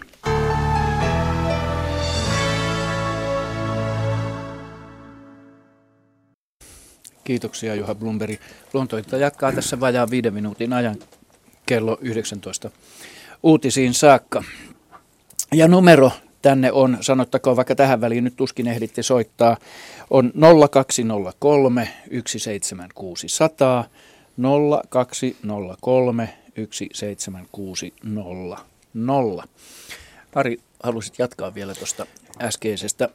Niin tässä aprikoitiin, että miten mateille käy, jos niin. jäättömät talvet jatkuu. Oliko se niin. Timo Saari Saarilahti, joka Joo. Helsingistä soitteli meille ja kyseli tästä. Ja varmasti, jos nyt jatkuvasti ja pitkään on tämmöisiä talvia, ettei tule jäätä lainkaan, niin kyllä se totta kai vaikuttaa siihen mateen elämään, koska se on niin puhtaasti siitä, se on niin arktinen laji ja puhtaasti siitä jäätalvesta riippuvainen, sen vaellukset ja kutupaikat, että varmasti vaikuttaa, mutta tämmöiset talvet, jotka on osittain lauhoja ja sitten kuitenkin tulee jonkinnäköinen jääpeite, niin kyllä se made jatkaa sitä normaalia eloaan. Tietty lämpötila, tietty päivänpituus laukaisee sen lisääntymisen ja kutu kyllä tapahtuu. Se, että minkälainen poikasvuosiluokka syntyy tämmöisenä talvena, jos, jolloin ei ole jääpeitettä, niin se voi olla sitten se, mikä ratkaisee sen, että, että miten mateen sitten jatkossa käy. Enemmän mä olisin mateen puolesta huolestunut siitä, että monet esimerkiksi Suomenlahden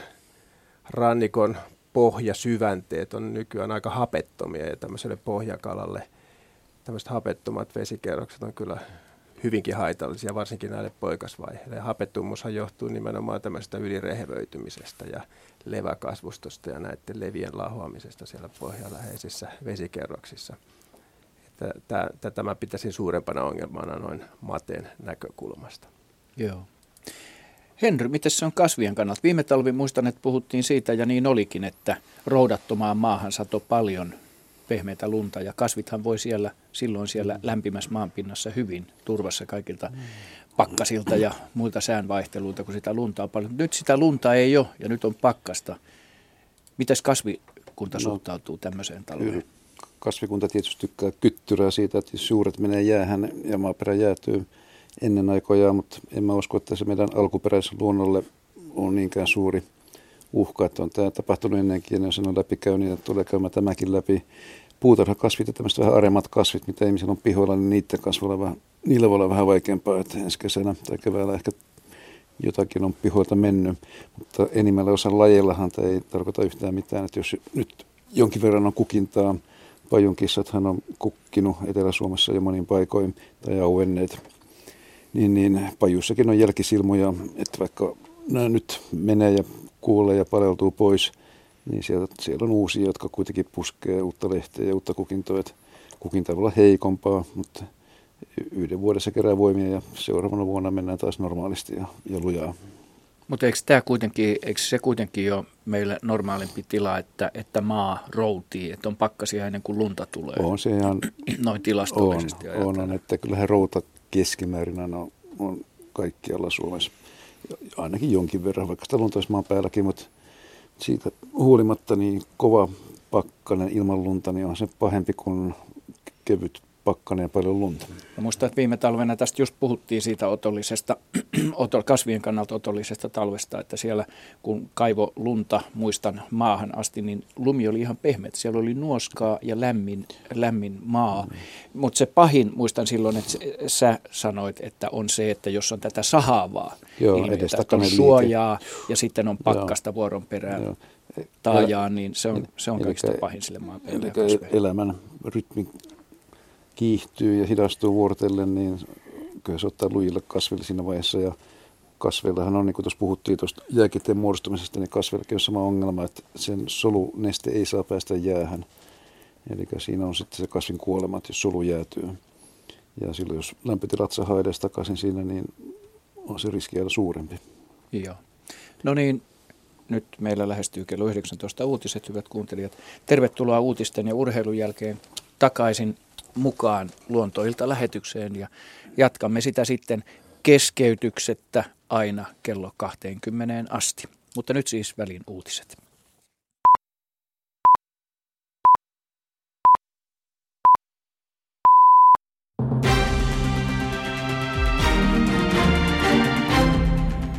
Tasavallan presidentti Sauli Niinistö arvostelee kovin sanoin julkisen sektorin suuruutta – Niinistö sanoi työ- ja elinkeinoministeriön seminaarissa, että julkisen sektorin osuus bruttokansantuotteista on täysin kestämätön.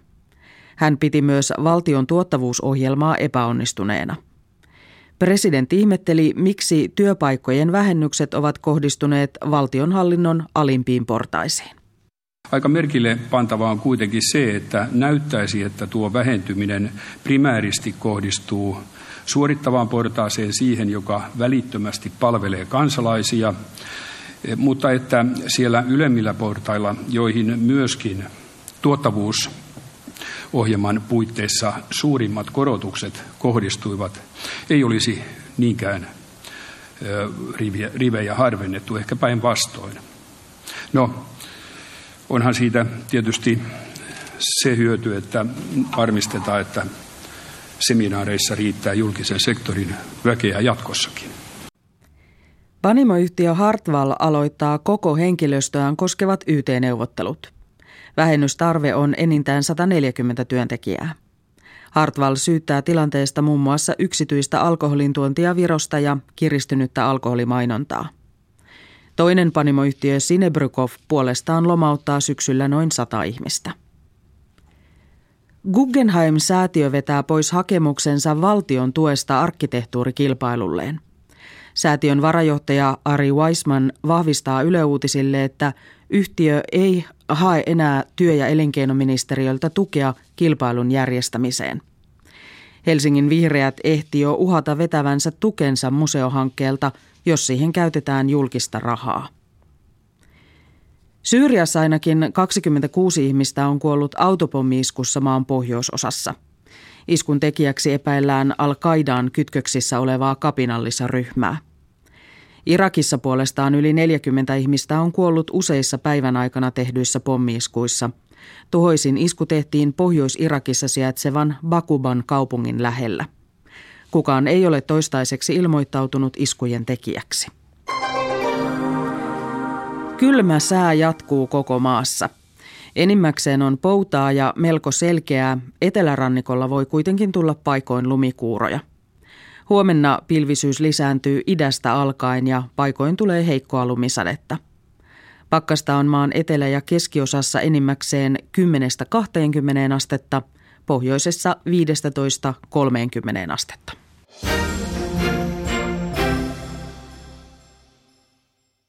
Ja uutisten jälkeen Urheiluradion toimittaa Riku Salminen. Julia Turkkila luisteli lyhyt ohjelmassa kauden ennätyspisteensä 50-42 taitoluistelun EM-kisoissa Budapestissa ja Turkkila on siellä 12 ennen perjantaina luisteltavaa vapaa-ohjelmaa. Kärjessä on Venäjän Adelina Sotnikova pisteen 70-73. 19-vuotias Turkkila on neljättä kertaa mukana EM-kisoissa. Paras sijoitus tähän mennessä on 15 tila vuodelta 2011. Jarkko Niemisen taivalkauden ensimmäisessä Tenniksen Grand Slam-turnauksessa Australian avoimissa päättyi toisella kierroksella. Turnauksessa 15 sijoitettu Italian Fabio Fognini otti voiton erin 3-1. Rallin MM-kauden avaava Monte Carlon ralli alkaa huomenna. Tänään ajettiin shakedown eli testirikoskoe, jolla nopeinta vauhtia piti hallitseva maailmanmestari Volkswagenin Sebastian Ogier. Osierin tallikaveri Jari-Matti Latvala oli neljäs ja Sitikalta takaisin Fordille siirtynyt Mikko Hirvonen seitsemäs, kolme ja puoli sekuntia kärjestä. Näin Hirvonen ennakoi huomenna alkavaa rallia. On tämä aina tota, mielenkiintoinen kauden avaus, että tosiaan olosuhteet vaihtelee tosi paljon ja niin kuin viime vuonna oli oikeastaan ihan täys, täys lumiralli ja, ja tällä hetkellä lunta ei ole vielä missään, mutta se voi vielä ennen rallia muuttua, niin moni, monilla tavoin niin tosi mielenkiintoinen kauden avaus. Miten laaja käsitys sulla nykyisestä Fiestasta on? Paljonko ehdit ajaa testiä? Tuntuuko se yhtään samalta kuin se oli silloin, kun jätit sen kaksi vuotta sitten? No kyllä se joiltain osin niin tuntuu, niin kuin perusperiaate ihan millä se auto tuntuu noin niin kuin painopisteiltään ja, ja käyttäytymiseltään, niin on aika lailla samalla niin kuin silloinkin, että, että ehkä ero Citroeni oli isompi kuin mitä muistin ja, ja odotin, mutta tota, kyllä siinä paljon asioita on, mitä nyt voisi ehkä tehdä paremmin ja voisi niin Citroenilta tuoda. Ja asioita voisi vähän, vähän muuttaa, mutta ei nyt vielä tässä vaiheessa, että nyt ajettiin kaksi päivää testiä ja halusin vaan päästä auton kanssa sinuksi, enkä juurikaan tehnyt vielä mitään muutoksia, että, että, että tota, tässä on nyt vuosi aikaa siihen kuitenkin vielä. Kuinka luottavainen tätä rallia ajatellen, riittääkö se testimäärä, että voit täällä heti vetää sitä tuttua vauhtia, mihin Fordilla silloin parhaimmillaan pääsit? No katsotaan nyt, mihinkä se vauhti riittää. Että ainoa mitä nyt ei testissä pysty tekemään, niin oli vähän ehkä turhan hyvä keli, että aurinkopaiste oli kuivaa, kun ajoin testiä pari päivää ja, ja tota, yhtään en ole semmoisessa lumisessa sohjossa olosuhteessa ajanut, niin varmasti jos semmoinen keli tulee, niin vähän, vähän tulee katseltua ja kokeiltua, että miten se auto käyttäytyy siellä. Mikko Hirvosta haastatteli Miika Vuorella. Lentopallon MM-kisat aikaistuvat ja alkavat Puolassa jo 30. elokuuta, kun alun perin kisaurakan piti alkaa 3. syyskuuta. Kisojen aikaistamisella alkulohkeen ohjelmaan pystytään sijoittamaan enemmän välipäiviä. Suomi on mukana MM-kisoissa ensi kertaa 32 vuoteen. Nyt takaisin luontoiltaan.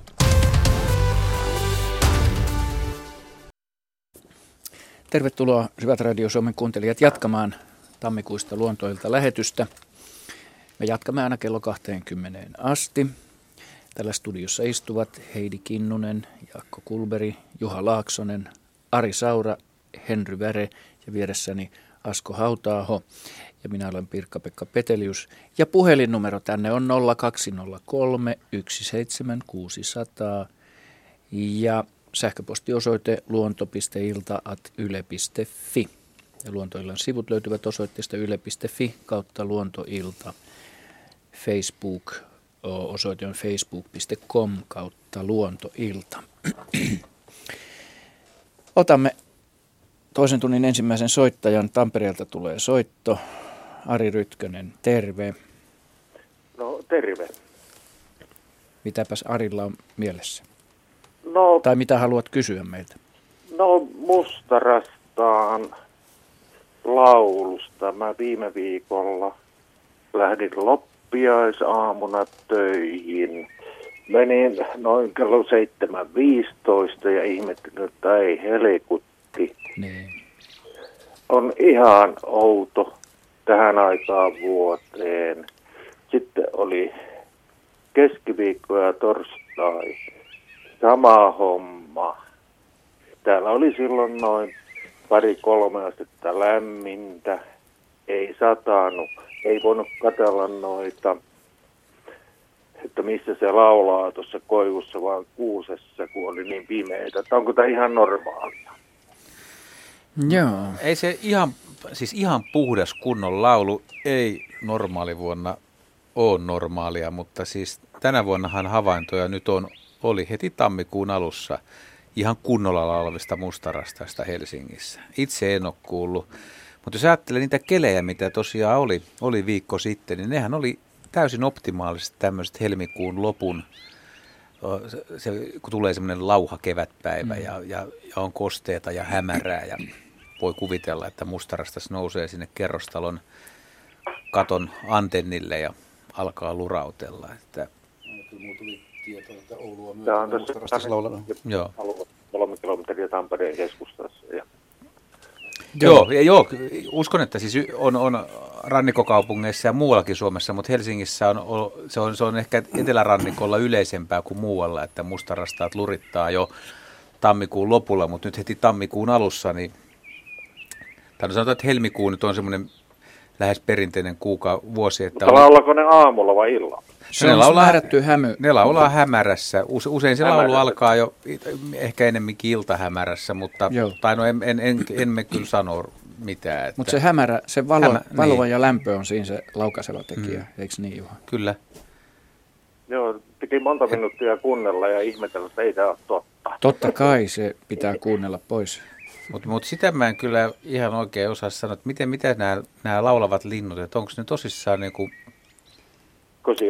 kuin... Niin, että on, onko tässä, että, että kyllähän ne linnut pitää talvellakin reviiriä, ainakin osa, osa, osa talvehtivista linnuista ja mutta se laulu intoutuu jo tässä vaiheessa näin aikaisin, että, että niin, Tällä viikolla ei ole kuulunut kuin niin kovin Ei varmaan, nyt, nyt se varmaan tyssäskin ja totesi, että, tota, että se oli vain harjoittelua. Että se, se meilläkin on tuossa lintulauta on, niin siinä on parhaimmillaan pari kolme ollut. Että mustaa niin kuin nokkimassa noita, mitä tippuu.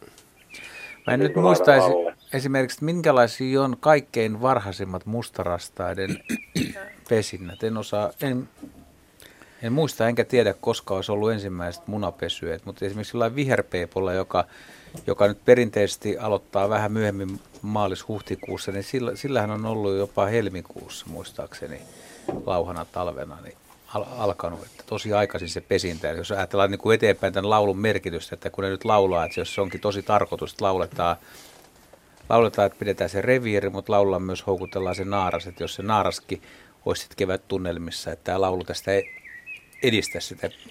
Mutta ny, nyt se niin. homma on niin kuin förbi. Vai onko se sitten semmoista, semmoista niin kuin nuoren yksilön tai jotain semmoista vähän niin kuin ei täysillä ei, laulettua, nyt, vähän niin kuin nyt, nyt, nyt ne on laulanut, nyt, on ei, kun nyt ne on laulanut nimenomaan, ihan mä, mäkin olen saanut muutaman soiton tutulta, että et, et, et, et, olisi laulanut ihan, täy, ihan täydellistä mustarastaa laulua. Ja kyllä, kyllä nämä oli, tota... mitä mä kuuntelin kanssa, anteeksi vaan, niin nämä oli ihan niin kuin täyttä, Juu. täyttä laulua oli. Jo. Tämä hyvä muistaa se, että mustarastas on meidän luonnossa aika uusi tulokas ja mm. sen päälevinneisyysalue on, on niin kuin tuolla Keski-Euroopassa ja, ja sitähän on Pohjois-Afrikassa ja Kanarian saarilla aina Intia asti ja siitä eteenpäin voidaan riidellä, että onko se vielä samaa lajia, lajia vai ei. Ja, ja niin kuin tässä voi olla myös se yksi syy, että, että se niin kuin on aika preferenssi on hyvinkin aikaisessa, koska... Milloin niin nauden... musta on tavallaan niin kuin Suomeen tullut. 1900-luvun alkupuolelta. Joo, ja se on ollut hyvin harvinainen lintu alun joo, perin. Joo. Eli että tota... levinnyt tavallaan niin kuin laajemmalti. No, on se Suomessa levinnyt varmaan talviruokinta on nimenomaan ja ihmisen Joo, ja talvehtiminen ja talvehtiminen. Niin, niin, Kyllä kun muistaa oma, omaa nuoruusaikaa, siis silloin 15-20-vuotiaana, kun harrasti lintuja, niin mustarastas kyllä niitä talvehti, mutta ne määrät oli ihan erilaisia kuin mm. nykyaikana. Että, että parikymmenessä vuodessa on tapahtunut paljon ja mm. samaan aikaan myös on tapahtunut tämä pohjoiseen levittäytyminen. Että aikaisemmin se oli eteläisten asutuskeskuksien laji ja nykyään sitä on Kuusamon korkeudella asti ihan hyvälaatuisissa metsissä. Siis että ei se mikään yleinen siellä ole, mutta kuitenkin vielä kymmenen vuotta sitten mustarasta se oli Kuusamon korkeudella tosi harvinainen. Että se oli mm. hyvä havainto, nyt se on semmoinen aika hyvä havainto kesällä siis, talvella. No, se on, se on, se pu, puhdas laulu tammikuussa on mun mielestä hyvä havainto. Helmikuussa se on sitten semmoinen vähän mulla on, normaali, mutta jos, mulla har, on, harva. Mulla on aika, aika tarkka muisto mustarastaan laulamisesta kymmenen vuotta sitten, tasan 2004. Olosuhteet ei ollut mitenkään otolliset mustarastaan aloittaa, oli helmikuun 13. päivä Espoossa aurinkoinen keli ja pikkunen semmoinen utunen pilvi ja semmoista ohutta pakkaslunta eh, tippu, mutta oli todella paljon valoa, mutta pakkasta oli, oli, oli yli 10 astetta ja mustarastas laulot täysillä. Niin, Et jotenkin, jotenkin helmikuussa, oli mun mielestä niin kuin niihin olosuhteisiin todella aikasta täyttä laulua. Että helmikuun ennen puolta väliä, niin paljon lunta ja pakkasta, niin, niin sen mä muistan, siksi mä muistan sen nyt vielä, että se, se poikkesi sen verran paljon. Mutta kyllähän se normaalisti, jos on otollisia keli, niin helmi-maaliskuun vaihteessa mm. alkaa laulaa etelässä ainakin, mm. niin kuin ihan selvästi jo täyttä laulua, mutta et, tammikuu on kyllä tosi kyllä, poikkeuksellista. Tavallaan tuossa olisi aika kiva olla... Mu- niin. Anteeksi. Niin mä ajattelin, että olisi kiva olla mustarastaa höyhenpuvun sisällä ja, ja, ja tota, mm. seurata sitä tilannetta, kun ajattelee, että, että ne talvehtivat määrät on aika suuria ja, ja tiety, tietyt linnut on varmaan, koska kaupungeissa tämä laulu on yleisempää kuin maaseudulla talvella.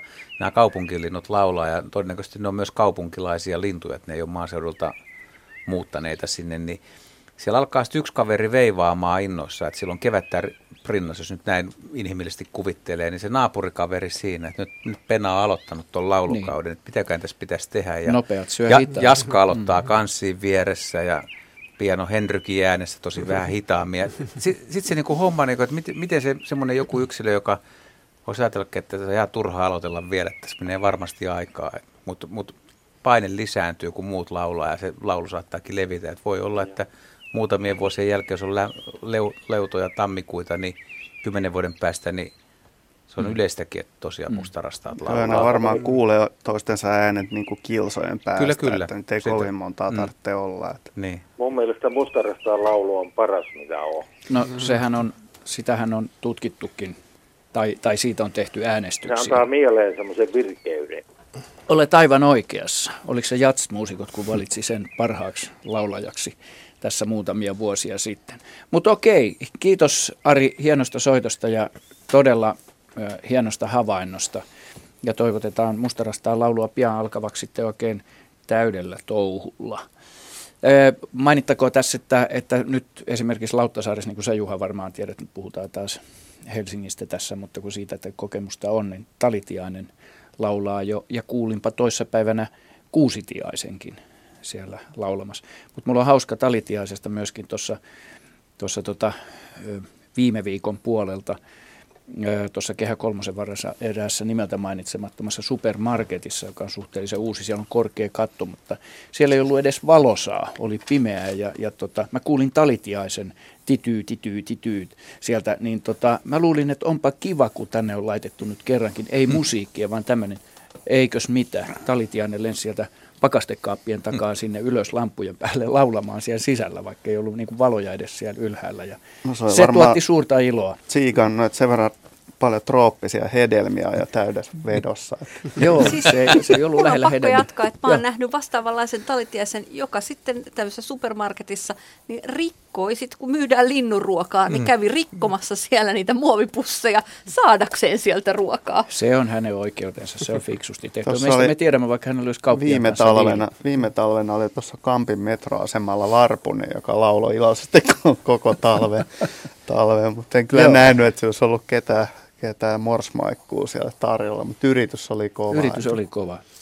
Hyvä, hyvät kuuntelijat, kuuntelette luontoiltaa. Me jatkamme lähetystä ja otetaan seuraava soittaja mukaan. Soitto tulee jälleen Tampereelta. Tähän alkaa nyt olla suosittua. Heikki Pakarinen. Terve Heikki. Terve, terve. Tervetuloa mukaan, mukaan lähetykseen. Kiitos, kiitos. Ja kysymyksiä olisi näistä luontohavainnoista vaikka kuinka paljon. Mutta... Epäilemättä, mutta aloitan nyt Joo. yhdellä kysymyksellä. Joo, mulla on, mulla on vain yksi, koska se on as, askarruttanut mua jo melkein 50 vuotta. Herra Jumala, eli, jo on aikakin kysyä. Joo, eli me oltiin naapurin lasten kanssa tota, joskus tenavina Ähtärissä Niemisvedellä onkimassa Raatikkosaaren rannassa. Ongittiin ja ei tapahtunut oikein mitään, kalaa ei syönyt. Tyyni ilta, tai iltapäivä, aurinkoinen hieno keli. Tuli pääskynen ja lenteli siinä jaan pinnan tuntumassa ja kumpikin tuijotettiin sitä pääskystä ja yhtäkkiä aivan mielettömän kokoinen hauki hyppää sieltä ja yrittää sitä pääskystä sieltä ilmasta kiinni. Ja tuli hetken hiljaisuus ja vilkastiin toisiamme ja minä kysyin Lasselta, että näikkö. Niin Lasse sanoi mulle, että näin, että tästä on turha kertoa kellekään, kukaan ei kuitenkaan usko. Eli nyt on kysymys se, että miten kalat havainnoi tämän vedenpinnan yläpuolisen elämän, kun se on niille outo elementti. Että Harjus, Tod- aika niin, useinkin. Kyllä kala... yrittikö, se, yrittikö se todellakin sitä, koska se näytti siltä, se kita auki näin hyppää vastaan, se tuli niin kuin vastaan se pääskynen, että niin kuin se olisi yrittänyt. Ei se toki saanut sitä, mutta... Joo. Ku, ku, kuulostaa legendalta, mutta uskon kyllä, kun noin uskottavasti kerroit, että näin Joo, on ta- tapahtunut. Oli...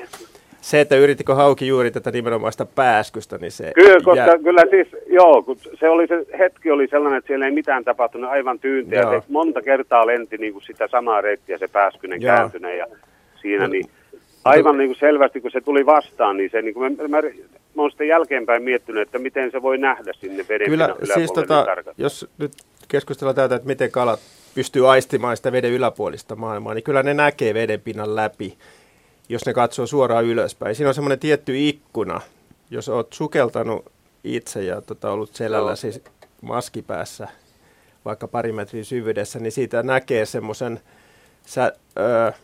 läpimitaltaan ehkä kolmemetrisestä aukosta läpi suoraan ylöspäin. Mutta että mä en muista, mikä se kulma on, missä tapahtuu tämä kokonaisheijastus, siis se, että se vedenpinta näyttääkin itse asiassa peililtä, eikä siitä näe läpi. Eikä siitä myöskään kalat näe läpi, eikä mikään muukaan, joka silmällä katsoo sieltä, niin voi nähdä sen kokonaisheijastuksen Joo. läpi. Mutta siinä on semmoinen niin sanottu ää, ikkuna siinä veden pinnassa pyöreä aukko, josta näkee suoraan ylöspäin. Ja jos on hyvin lähellä sitä veden pintaa, niin näkee hiukan niin kuin sinne vinottainkin. Ja tiedetään kyllä monia kalalajeja, jotka yrittää, esimerkiksi taimen saattaa yrittää jotain siinä pinnan yläpuolella lentävää vesiperhosta ottaa kiinni ja hypätä sen perään siihen ilmaan. Sitä en Joo. ole kuullut, että hauki olisi napannut pääskysiä ihan noin iltapalaksi lennosta. Mutta, Joo, se oli kyllä aika outo. Mutta se on täysin mahdollista, varsinkin jos, tota, tai siis mahdollista, että hauki on nähnyt sen pääskysen. Ja jos, varsinkin jos se on ollut hetken aikaa vaikka pyörinyt samassa siinä ikkunassa siinä hauen yläpuolella, Joo. niin se on tehnyt nopean ratkaisun ja itse asiassa refleksinomaisesti syöksynyt kohti tätä räpistelevää suurta perhoa ja yrittänyt tavoittaa sitä. Joo, ja, olisiko sellainen mahdollista, että jos joku hauki esimerkiksi saisi tuota, jonkun linnun tai muu mitä eh, ilmasta, että se niinku oppisi sillä niin, tavalla. pääsisi makuun. Jo. Niin, no, siis, niinku se... äh, kyllä, siis hauki on kyllä aika monen tämmöinen generalisti, eli siis syö melkein mitä vaan, mikä liikkuu.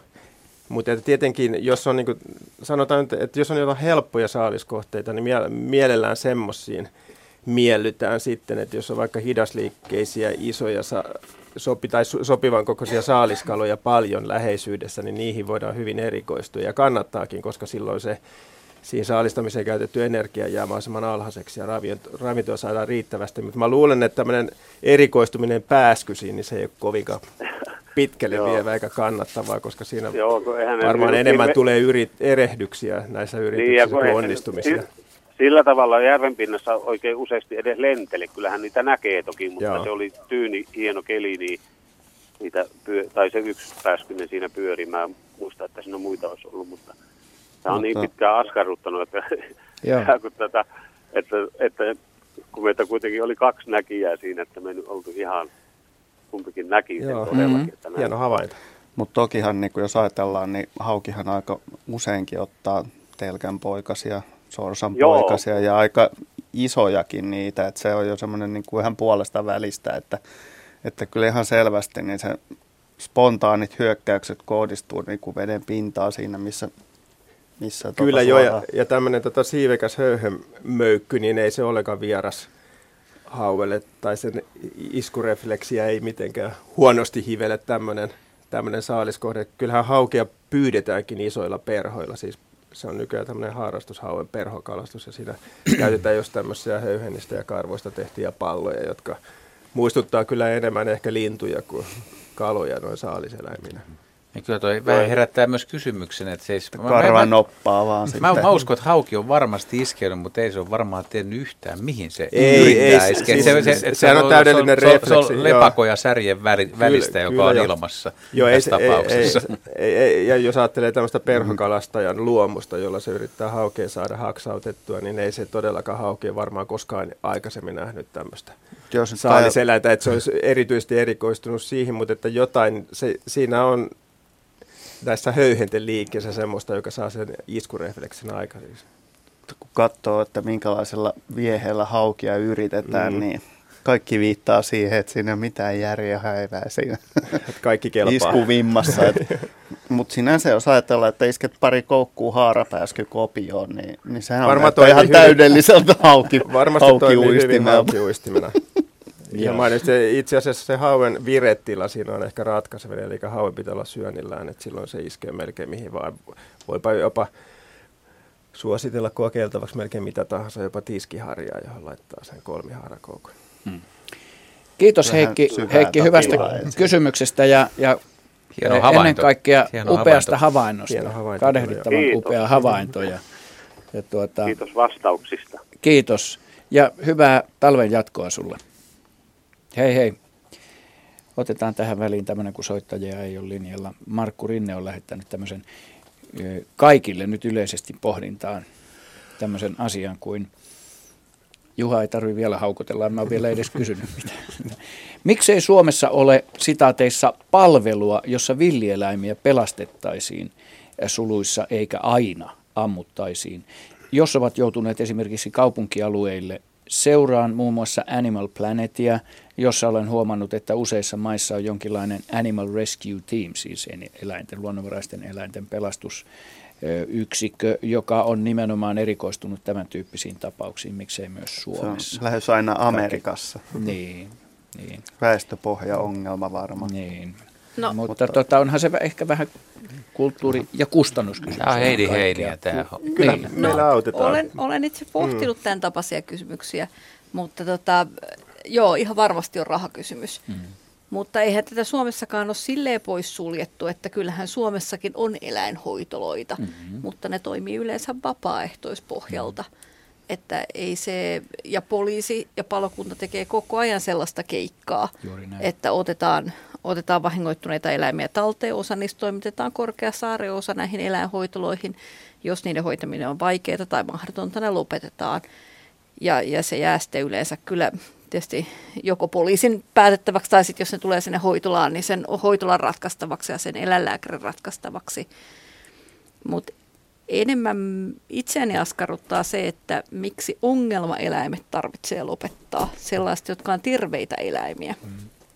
Että jos meillä on karhu, jota kutsumme ongelmakarhuksi, niin Hei, eikö sille löydy muuta paikkaa? Juu, useimmissa tapauksissa vaatii. ammuttu jo niin. kertaalleen. Se, Siinähän mutta Markku... hirvien tapauksessa, niin kyllähän ne kaupunkialueella niin kuin pääsee hengestään aika helposti. Joo, mutta niin, joo, olen, olen ihan samaa mieltä, että hirvi pääsee hengestään helposti, mutta hirven arvo ehkä tämmöisenä siinä populaatiossa on myös pienempi kuin tämmöisen ison, ison tota, ää, petoeläimen, joka on mm. siinä sitten sen geneettinen arvo on jo suuri. Mutta kyllähän karhullekin sama joukolle. helposti tapahtuu, jos se taajamaan eksyy, niin kyllähän viranomainen tulee ja lopettaa sen mieluummin kuin että mietitään millä tavalla se saataisiin siirrettyä. Ja siinä tulee niin. mieleen myöskin tämmöinen paitsi käytännön niin kustannuskysymys, kustannuskysymys ja resurssikysymys. Ja silloin resurssointi ja kustannus ylittää sen luontoarvon, hmm. sen kuin hmm. mitä, mitä itse asiassa ei se, ei se ole häirikkö, jos sen... Mutta mut tota, häiriköitä on monenlaisia. Onko Nimenomaan, häirikkö se, joka tulee sitten jonnekin? Mutta häirikkö, häirikköydenhän määrittelee aina ihminen, ei mm. se eläin. Se mm. eläin useimmiten mm. käyttäytyy taajamassa ihan eläimellä normaalilla tavalla. Ei tiedä olevansa häirikkö. Mm. Se on Mut, vähän sama kuin lehdistön kanssa. Niin. Mutta kyllä tähän ratkaisuja löytyisi, että, että kyllä, kyllä itse olen pohtinut tätä, että olisi meillä mahdollisuus sitten perustaa sellaisia paikkoja, johon toisimme susia tai karhuja ja, ja ne eläisi jonkinlaisessa semivapaudessa. Mites nämä meidän Kyllähän ne tavallaan jo elää eräänlaisessa semivapaudessa, jos mm, mietitään asiaa. No niitä voisi käyttää myös, myös turismiin. Että Missä tämmöinen semivapaa vyöhyke voisi olla?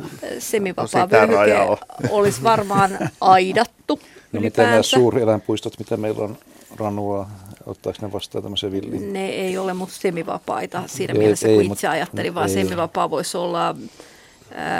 Poro Lapissa. niin, no semivapaa olisi varmaan monta, mm, ainakin satoja neliökilometriä aidattua aluetta jossa eläimiä voitaisiin pitää sillä jänni, tavalla, jännittävää, että myös turismille alttiina. Jännittävää tämä häirikkökäsite, että ihminen, joka on vallannut luonnolta ja eläimiltä tilaa, niin se ei ole ollenkaan häirikkö. Mutta sitten jos eläin, eläin omalla luontaisella käyttäytymisellä eksyy ihmisen asuttamalle alueelle, jos se tulee liian lähelle, niin se on heti häirikkö. Se häiriköksi. Se no, mä viittasin jo aikaisemmin lehdistöön tässä. Että. no niin, kiitämme Markku Rinnettä keskustelua herättäneestä ja filosofisesta ja, ja mielenkiintoisesta pohdinnasta, ja sitä varmaan kannattaa jatkaa. Nyt hyvät kuuntelijat, kuuntelette luontoiltaa. Meillä on puoli tuntia runsas lähetysaikaa jäljellä ja otamme seuraavan soittajan. Karhulasta meille soittaa Markku Metsämuuronen. Hyvää iltaa, Markku. Hyvää iltaa. Sinä haluat kysyä jotain. No minä haluan, juu, tuota, olisin, olisin kiinnostunut siitä, että kuinka no, kirjanpaina ja kaarnakuoriaiset mahtaa nyt pärjäillä, kun täällä Etelä-Suomessa on nyt vihdoin ja viimein tullut pakkaset ja maassa ei ole kuitenkaan lunta. Ja nämä kirjanpainajathan talvehtii tuolla karikkeessa minkälaiset pakkasnesteet niillä mahtaa olla? Mä uskoisin, että kirjanpainajilla ei ole mitään suurempaa hätää tällä hetkellä. Että, että tota niin, Kirjoja saadaan lukea vastaisuudessakin. toiset ehkä ymmärtää niistä jotain ja toiset ei, mutta mut tota niin, sanotaan näin, että ne on vähän tällaisia resurssieläimiä, että, että tota,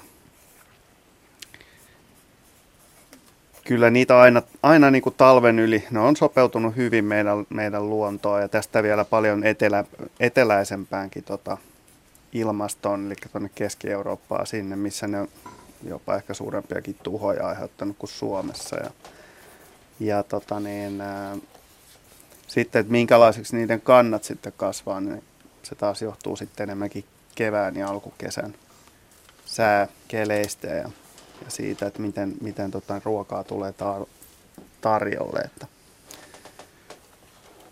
että tuommoinen niin havupuille hankala, hankala kevät, kevät tota, niin suosii sitten vastaavasti kirjanpainajia. Eli, eli silloin kun meillä on kova routa ja, ja tota, niin, sitten tulee hyvin kuiva ja lämmin, tai ei oikeastaan kuiva, vaan aurinkoinen ja, ja tota, aurinkoinen ja kuitenkin vähän tuommoinen viileä kevät, niin tällöin havopuiden yhteyttäminen aiheuttaa sen, että ne saattaa kärsiä kuivuudesta, koska silloin kun on routamaassa, niin ne vastaavasti saa samalla tavalla vettä käyttöönsä. Ja, ja tämä altistaa ne sitten erilaisille tämmöisille puuhyönteistuhoille tämä käytännössä kuivuudesta johtuva ongelmatilanne. Näin, Markku. Tällaista viisastelua tähän. Tä, tällaista Työpäivän viisastelua. lopun ratoksi. Kyllä varmaan lähinnä sitä, että nyt kun ei meillä ole tuossa maanpinnassa, maahan on ihan liti märkää tuolla metsissä ja siinä ei ole tuota eristävää suojaavaa lumipeitettä vielä. Lunta taitaa olla alle 10 senttiä, niin aika pohjoiseenkin se raja kulkee, Joo. että jää, jäätyykö ne vai pitäisikö tulla pakkasta 2-30 astetta? No todennäköisesti saisi tulla vähän enemmän pakkasta ja sitten jos siinä on kunnon karkekerros, niin se maa hohkaa kuitenkin vielä lämpöä alhaalta päin, että se ei vielä ihan kauhean syvältä jäädy niin kuin näin, näin, näin nopeasti, että kyllä se vaatii sitten pidemmän ja kovemman pakkasen. Joo, ja nämä, nämä hyönteiset ei itse asiassa ole mitään, mitään typeryksiä, että kyllä ne, niin kuin, kun ne menee talvehtimaan, niin mikä tahansa neliömetri ei ole niin kuin saman arvoinen niille, vaan ne kyllä osaa hakeutua niin kuin semmoisiin paikkoihin, jossa, jossa niin kuin lähtökohtaisesti olosuhteet pysyy, pysyy vakaina. Ja tämä tilanne muuttuu kaikkein kontrastisimmin semmoisissa tapauksissa, missä, missä tulee tulva. Tulvia voi tapahtua Joo.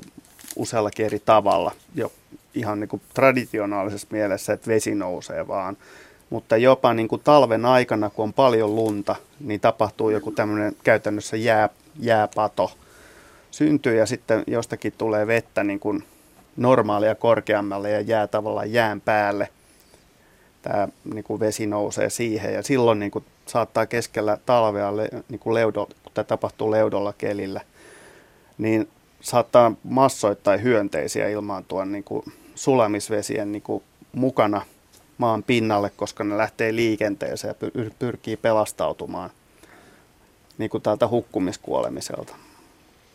Ja niin siinä tapauksessa niin kirjanpainajien ennuste on erittäin heikko, mutta kuten sanottu, ne ei nyt varsinaisesti ole tämän tyyppisten metsien lajeja, vaan, vaan on aika kuivissa olosuhteissa, kuivilla paikoilla on niin luontaisesti. Tällaisen vastauksen, Markku, sait tähän kirjanpainajakysymykseen tällä kertaa. Ja tota, toivotetaan sulle hyvää talven jatkoa ja kiitos hyvästä kysymyksestä. Kiitos, kiitos vaan. Joo. Samoin sinne. Kiitos. Moi moi. Hei. Seppo Keskinen on lähettänyt todella hienon kuvan, e, jota hyvät kuuntelijat voitte katsoa Facebook-sivulta facebook.com kautta luontoilta. Tässä lähetyksen aikana 40 minuuttia sitten tässä on hänen tekstinsä mukaan ilmeisesti hiusjää, mutta onko missään tarkempaa tietoa? Siis onko tämä hiusjäätä? Öm, Ari, Arille tämä no, nyt tässä on, menee tässä on nimenomaan hiusjäästä kysymys, että tätä hän nyt sivuttiin tuossa ensimmäisessä kuvallisessa kysymyksessä ja tänä iltana. Ja tämähän muodostuu siis sillä tavalla, että, että lahon lehtipuuhun, jossa on sienirihmastoa sisällä, niin alkutalvesta, kun tämä puu on vielä sula ja vesi liikkuu, vesi liikkuu siinä rihmastossa ylöspäin. Ja sitten kun tulee pikku pakkaskeli, sanotaan semmoinen alle 10 astetta pakkasta, niin se vesi tihkuu kapillaari-ilmiön avulla niistä sienirihmaston huokosista tähän lahopuun pintaan ja alkaa kiteytyä. Ja ne tiehyet, ne rihmastot, nehän voi olla vain sadasosa millimetrin vahvuisia ja se vesi kiteytyy näin tämmöisenä ohuena rihmana siihen tiehyen pintaan. Ja kun niitä on vieri vieressä siinä lahopuun pinnassa, niin sieltä syyn, nousee satoja tämmöisiä ohuita rihmoja, jotka tukevat toisiaan. Yksi tämmöinen rihmahan – yhdestä tuulen henkäyksestä kaatus, mutta kun sieltä nousee satoja tai tuhansia tämmöisiä vesipilareita, jotka kiteytyy sitä mukaan, kun se vesi nousee sieltä riihimastosta, niin se muodostaa tämmöisen hiusjään. Ja niitä syntyy yleensä just ensimmäisillä pakkaskeleillä, kun maa on vielä sula, tai siellä maassa olevat lahopuut ovat vielä sulat, ja se vesi liikkuu siellä maan tai puun rihmastoissa, niissä sienirihmastoissa – mutta ilma on jo pakkasen puolella. Mut ja sitten, kun tulee ko- ja ku- joo, joo. Mutta sitten kun tulee kovemmat pakkaset, niin tämä ei enää synny, varsinkin sitten kun routa tulee maahan. Ja Henrillä on ehkä tähän jotain niin, vielä sanomista tähän asiaan. sanoa, että sienirihmasto on niin ohuita, että neljä metrissä maata on kilometrittäin sienirihmasto. Kyllä, joo. On, ne on valtavia määriä, mitä maassa on sienirihmaa. Mutta t- tätä mä jostain just luin, että tätä ilmiötä on kuvattu maapallolla Pohjois-Amerikassa ja Pohjois-Euroopassa – ja Kanadassa muutamissa, muutamissa paikoissa. Että tämä ei ole mikään semmoinen kauhean yleinen ilmiö, mutta että Suomessa sitä nyt varsinkin just tänä vuonna, kun on ollut tämmöistä, että maa on ollut pitkään sula ja sitten tulee näitä pikkupakkasia, niin aika monessakin paikassa on tämmöisiä vastaavanlaisia rousteeksi kutsuttuja muodostumia syntynyt. Joo, hieno, hieno muodostelma ja hieno kuva. Kiitämme siitä Seppo Keskistä. Sienen henki pakenee puusta. Mm. Heidille tulee tällainen kysymys sähköisesti. Matti Lankinen on tämän lähettänyt. Menneen lokakuun aamuhämärissä postia hakiessani havahduin mäyrän tonkimiseen naapurin perunamaalla. Siis mäyrä tonkimassa siellä ilmeisesti. Valitettavasti sekin havaitsi minut ja lähti arvokkaasti lyllertäen ei pakoon kiiruhtaen pois paikalta. Kyseessä täytyy siis olla vanhempi rouvamäyrä.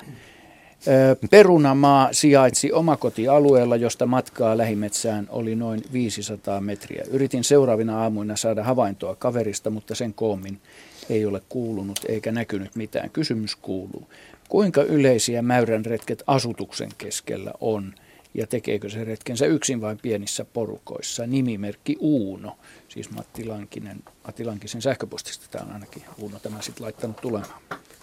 Ratkaisko tästä nyt, että missä tämä astuskeskus oli? Mm, ei. Ei. Öm.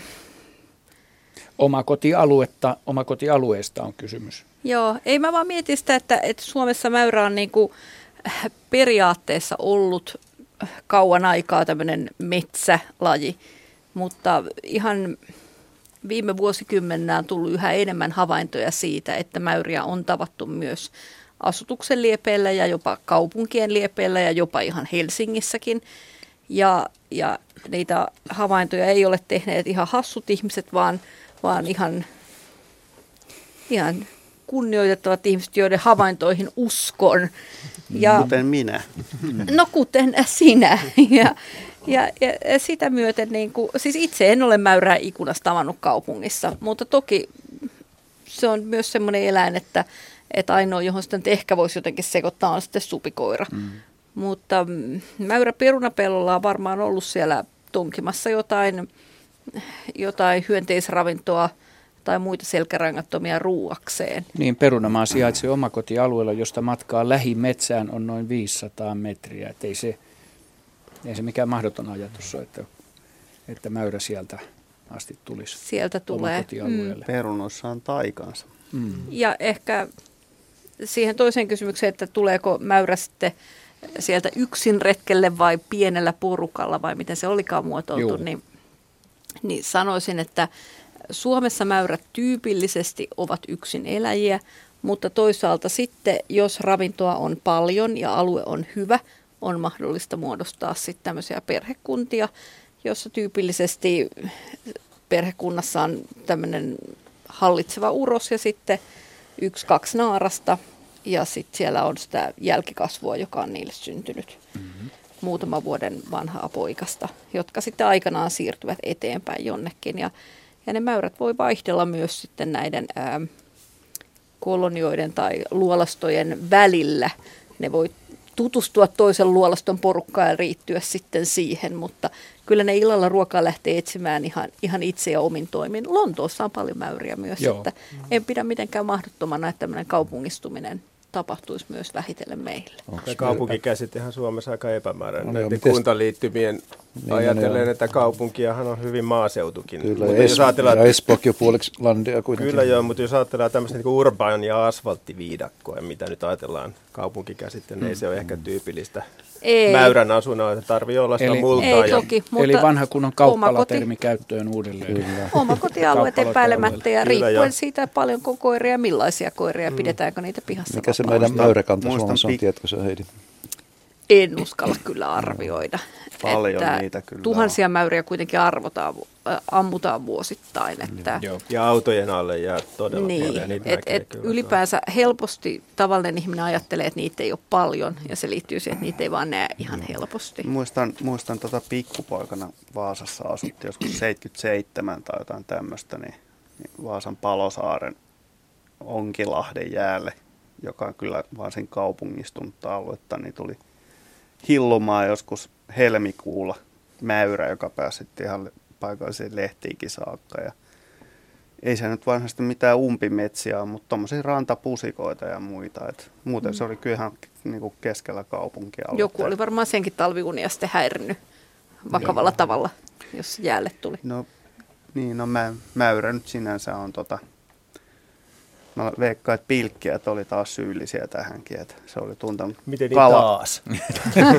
kalaa hajua levittänyt ja raukka oli sitten niin maha kurnien rynnännyt Haisiko pilkkiät kalalle? No niin, hyvät kuuntelijat, kuuntelette luontoiltaa. Tämä iloinen keskustelu jatkuu vielä vajaan 20 minuutin ajan. Voitte soittaa meille numeroon 0203 17600 ja otamme täältä Päivi Hagnerin juuri lähettämän sähköisen kommentin tuohon. No se on tällainen. Ikävää, että pikkulinnut eksyvät kauppakeskuksiin, vaikka se tuottaakin meille asiakkaille hetkellistä iloa. Suomen riistakeskus myöntää nimittäin järjestelmällisesti tappolupia kauppiaille, jotka yleensä palkkaavat jonkin yrityksen ampumaan linnut. Kauppoja pitäisi tiukemmin velvoittaa estämään lintujen pääsykauppoihin ja varastoihin. Onkohan tuo ihan, ihan noin, koska no, mulla on pari aika tuttua, jotka tekee, tekee tätä työkseen nyt ja ne käy päivittäin hakee eri puolilla Etelä-Suomea ja pelastaa talitiaisia ja päästää niitä vapaaksi. Joo. Ja jos, haavilla. haavilla ja verkolla. Mm. Ja esimerkiksi jos varpuset, varpuset kotiutuu väärään paikkaan, niin yritetään saada koko joukko siitä kiinni ja siirtää paremmille paikoille. Mm, tota... Mun on vaikea uskoa, että joku rupeaisi ampumaan sisätiloissa. Ei, en mä Sitten voi tulla melkoiset laskut. Siis, mutta Oikein näin siis Riitta Hagner Espoosta.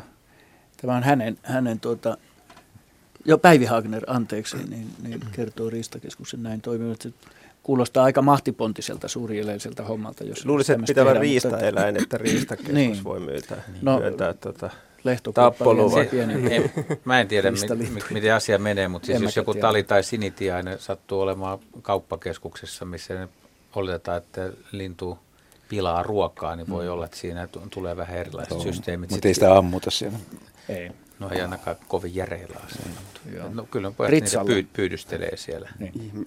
Helpommin saa verkolla kyllä kiinni, niin. veikkaisin. Mutta sen, sijaan mä, sen sijaan mä ihmettelen, että te ette kukaan niin halunnut ennustaa tämän mäyrän tulevaisuutta. Kun ajatellaan, että parikymmentä vuotta sitten, niin en mä tiedä, mä, aina, mä en ainakaan niin kuin uskonut oikein tähän kaupunkikettuhommaan. Ja ne, nyt se jotenkin niin kuin lähti yllättävän nopeasti leviämään. Yhtäkkiä kaupunkikettuja oli, oli, on, tai on tullut sama, sama kanilla ja näillä, niin oikeastaan mäyrälle mahdollisuutta, että 20 vuoden päästä, jos me seurataan tilannetta, niin meillä olisi kumminkin aikamoinen, tai muutama kunnon urbaani mäyrä. No jos Lontoossa on jo, niin, niin, mm. niin mä väitän, mm. että kyllä meilläkin niin kuin voi hyvin olla. Ja sitä paitsi, eikö rautatieasemalla just eilen valokuvattu kettu? Mm. Helsingin niin, päärautatieasemalla. Se oli kyllä vielä painut painut kiinni ottajia. Kuka sitä oli yrittänyt sitten kiinni ottaa. Mutta. Miten noin mäyrät työpyy kaupunkialueella, että onko ne kuitenkin pitää jotakin luontoa, missä ne sitten talvehtii? Eikä siinä siis muuta vaadita kuin, että ne jätetään rauhaan. Sehän on se homman nimi. Niin mäyrälle ei varmaan pesimä, ne vaatii varmaan tietynlaisen kolo homman erilaisen kuin kettu, joka voi olla vanhan rakennuksen alla ja mm. tällä. Että se voi siis myös pesiä, että se on pelkkä vierailu. mitään vaan... suurta, mm. suurta eroa siinä sen mäyreen ja kettujen niin kuin niin no ehkä ravinnon hankinnassa tarvii olla jotain Ravinto maata, vähän... ei pelkkää asfalttia mm, ehkä Mutta kanit, kanitkin on kaivannut luolastoja. Joo, no, sehän on ketu, sehän on varmaan Kyllä kettu, joo, mutta että ne on kuitenkin puistoja ja tämmöisiä paikkoja, joissa on ihan avointa maata eikä pelkkää asfalttia tai kiveystä. Mutta onhan meillä kaupungissa puistoja. On, on, on. kyllä. 15 minuuttia on luontoiltaa vielä lähellä, jäljellä. Otamme seuraavan soittajan mukaan. Miiro Mätäsaho Keravalta. Tervetuloa lähetykseen. Hyvää iltaa. Hyvää iltaa. Sellainen tilanne tänään tuossa, kun töistä töihin tulin Keravalta, elin kohti Helsinkiin, niin, niin iski silmään taivaanrannassa kaari. Ja mm. mietin tuossa, kun ajelin, että mistä se voi syntyä, kun tota, yleensä niin vähän kesällä vesisateen jälkeen aurinkoisella kelillä. Nyt oli kumminkin reilu kymmenen astetta paskasta Kerro... Ihan selvillä, ihan selvillä väreillä. Kerropas vähän sen sateenkaaren niin kuin luonnetta, sen muotoa. Ja... No siis se, oli suo, se ei ollut niin kuin kaarimainen, vaan se oli suora Joo. pysty. Lähti niin kuin maasta ihan suoraan pysty ylöspäin. Joo. Ja oli korkeudeltaan ulottu Korkealle. Korkealle. Arkusta taivaaseen asti. Matalalta korkealle. Kyllä en lähtenyt aarrepäin siis sieltä päästä. Joo, mutta, joo. mutta mitään kaarta sä et siinä nähnyt? Ei, vaan se lähti niin kuin maasta ylöspäin ja joo. se oli aivan niin kuin sateenkaarin väreitä. Juuri niin. Rupes mietityttää, että mä en ole kumminkaan 30, reiluun 30 vuoteen sellaista nähnyt. Tal- talvisaika ja nyt näinä lähipäivinä, varsinkin kun on pakastanut, niin ilmassa on kuitenkin paljon jääkiteitä. Et esimerkiksi Suomenlahden yllä nousee paljon vesihöyryä sulasta suomalaista ilmaa, joka kiteytyy sitten ilmakehään. Se aiheuttaa tämmöisen haloilmiön, joka ihan samalla lailla taittaa valoa eri spek- spektrin eri väreihin kuin sateenkaari. Ja ne on usein just tämmöisiä aika pystysuoria, yleensä auringon molemmille puolelle syntyviä pilareita. Se sanottu haloilmiöksi. Aivan. Siitä löytyy kuvakin täältä Facebookin, äh, onko tämä Facebook-sivu?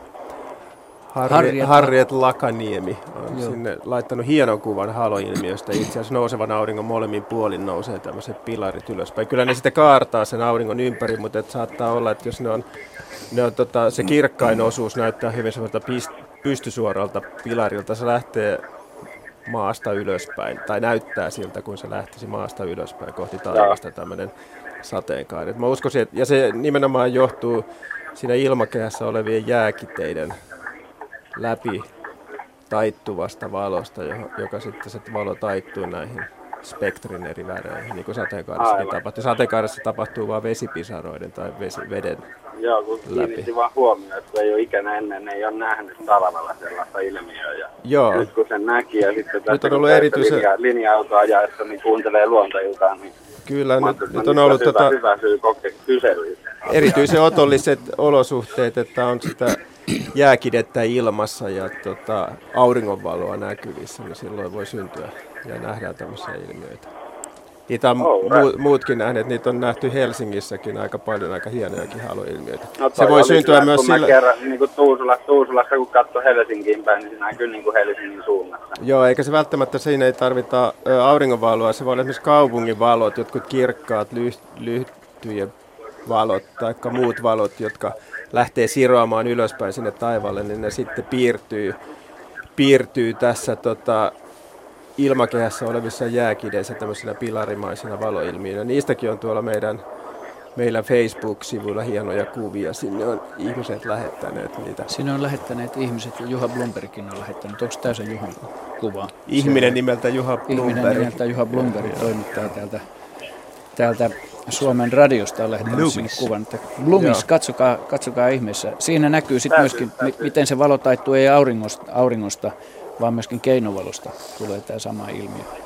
Eli Joo. halo, tämmöisiä pystysuoria valostriidoja. Hei, hieno havainto. Kiitos Miiro Kiitoksia. havainnosta ja kysymyksestä ja, ja mukavaa talven jatkoa. Joo, kiitti. Yes. Moi moi. Kiitoksia, moi. Näin, meillä on 10 minuuttia lähetystä jäljellä. Luettakoon tässä tämmö- tämmöiseksi tuota, mm, mielialan kohentamiseksi palaute, joka meille on tullut tänne. Kiitos, joka eh, on lähettänyt diplomi-insinööri Pekka Espoon Westendistä. Kiittää, kiitos teille tietäjille ja hupiveikoille sinne studioon. Avaan radion autostani keskiviikkoiltana, koska haluan kuulla äänenne. Olette olleet monena keskiviikkoiltana minun seurannani, kun ajan autollani Helsingin alueella illalla. Teidän asiantuntija-arviot varislinnuista simpukan kulkemiseen järven pohjassa ovat aivan loistavia tietoja, ja Pirkka-Pekka Petelius johtaa koko tietoorkesteria loistavasti omalle auktoriteetillään. Pirkka-Pekasta tulee hieman mieleen Urho Kekkonen, siis hyvällä tavalla. Te, te, teidän ohjelman takia tuen Ylen toimintaa entistä enemmän. Näin siis diplomi-insinööri Pekka Espoo Westendistä, Pekka Luostarinen. Terveisiä Kiitoksia vaan. Pekka. Pekka, tämä muistetaan. Ja kiitoksia. Ja, joo, kiitoksia. No niin, 10 minuuttia on lähetysaikaa jäljellä. Meillä ei ole siellä nyt soittajaa, soittajaa tuota, ähm, linjoilla, mutta otetaanpas tästä sähköisiä. Onko sulla Asko siinä mitään valmiina vai otanko täältä, täältä tota, tällaisen ikikysymyksen, joka ei ole, ei ole uusi, mutta, mutta tuota, viime vuoden puolelta kuitenkin.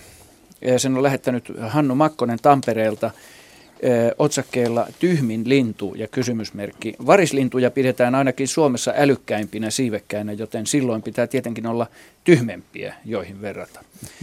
Ei liene sopimatonta kysyä, mikä on Raadin mielestä samalla mittapuulla tyhmin lintu, kerta toisensa jälkeen lohduton alisuorittaja. Telkkä, telkkä ainakin yllättää usein kaavamaisuudellaan. Tämä on ihan hyvä oikeutettu kysymys, koska ihminen näitä arvottaa. Kontrasti jos- puree aina. Äh, Ihan oike, oikeutetusti ajatellaan, että jos puhutaan viisaasta linnusta ihmisen kannalta tai älykkäästä, niin, niin sitten on toinenkin pää olemassa. Olisiko se joku sukupuuton partaalla oleva? No kyllähän mun mielestä... Diletantti. Ää, Herättä- Suomen, lunti, lin, Suomen luonto nyt vaan. Jaa, no luonnonvaraisista linnuista, jos kanaa ei lasketa, joka ei herätä kauheasti niin kuin, tämä filosofisia ulottuvuuksia. Niin kuin. Mutta tota, Toi on aika paha, kun Toi se, on paha. Siinä menee vähän tuota, ei halus kyllä mollatakaan. Ei, ei fasaania ei saa Va- mollata. Niin, fa- fasaani, fasaani niin käyttäytyy aika hölmön näköisesti, mutta se ei oikeasti ole hölmö. Häiriintynyt metsä. Ei, se on fiksu kuitenkin. Häirintynyt No entäs sitten joku kehrä, jonka päälle voi melkein astua? Ei, se on tai... hyvä suojava, se on, se on, se on fiksu, se, se tajuaa, kato, se, silloin taas se taktiikka, että Onko se, se fiksumpi tietää, kuin varis?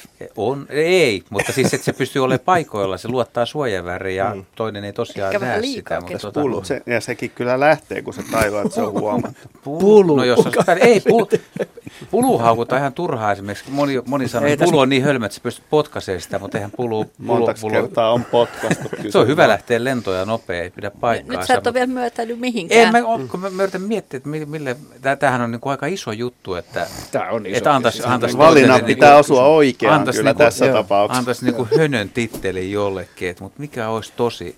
Kyllä tämä Juhas ole mahdoton, koska varislinnut on fiksuja ja muut on yhtä tyhmiä. Mutta ei meidän tässä, tässä hetkessä nyt tarvitse tähän vastausta. Jää, jääköön tämä hautumaan meille ja, Siis joskus ja mä oon aja- ehdotuksia a- kuulijoiltakin. Joskus mä oon ajatellut, tässä. mutta siis tämä ei ole oikea vastaus, mutta mä oon ajatellut, että tämmöinen, pöllö, sanotaan että vaikka Lapin pöllö, mikä on mun kyllä suursuosikki, niin se käyttäytyy äärettömän tyhmästi. Että jos on kova nälkä, niin ei välttämättä suostu syömään kuin myyriä, vaikka miksei pystyisi saalistaa jotain muuta, niin se on aikamoista hölmöyttä. Mm. Että ei pysty tämän ravintohomman kanssa elämään. Anteeksi, mistä lajista oli No, kysymys? No, Mulla oli Lapin pöllö on aika pitkälle semmoinen. Se ei, se ei, pysty sen, se ei pysty käsittelemään, tai minkä takia ei syö ihan mitä tahansa, jos on elojäämisestä kyse. Ja Entäs- varmasti pystyy. Se silti ne jotenkin käyttäytyy tyhmästi. Et Jos se, jos se nyt tyhmä, niin tämä on ainakin aika urautunut tyyppi. Tunturipöllöstä on ollut Urautunut, joo. Amerikan mantereella, kun on ollut nyt kylmä tässä talvella, niin siellä on tunturipöllöstä tullut semmoinen etelään vaeltava laji. Et voi, tunturipöllö vähän voisi kuvitella, että sillä on samaa, Niin on se, on se niinku, sopeutumattomuutta. on Se se varmaan pesikin etelämpänä joo, siellä. niin. onko erikoistuminen tyhmyyttä? Kysynpä vaan. Tavallaan, on. jos ei ole saaliseläintä tarpeeksi. tota, jos, Kyllä, jos no sinänsä ympäri- esimerkiksi Lapinpöllöt, kyllähän nekin Ei. pesimähavaintojen perusteella kuitenkin Nehän- listii muitakin pöllöjä esimerkiksi. että entä sanonta tyhmä kuin mutta hanhi? Pitääkö sekä paikkaansa? Se ei ainakaan Voisiko se mennä paikkaansa. kuitenkin tonnekin vesi, vesilintuun? Sitä Kyllä se ehkä menee. Nyt, nyt tuota Asko lyö minua kohta, ellei oteta seuraavaa soittajaa tähän mukaan lähetykseen. Jääkö tämä hautumaan? Tämä on myöskin... Tämä on Jäämme tietysti, hautomaan. tämä on Se tietysti leikki, se leikkimielistä. taas. Haudataan sitä munaa ja katsotaan, No niin, mikä siitä kuoriutuu. hiljaa, hiljaa. Minä johdan puhetta ja minä johdan tätä iltaa. Meillä on viisi minuuttia lähetystä jäljellä ja jääkö tämä hautumaan ja ihmiset saa, myöskin kuulijat saavat Me odotetaan esittää omia uutta ehdotuksia. kampausta seuraavaan. Jaakko, sä joudut arestiin tämän jälkeen. On seuraavan soittajan Tukka aika. pois. Erkki Mätäsaho.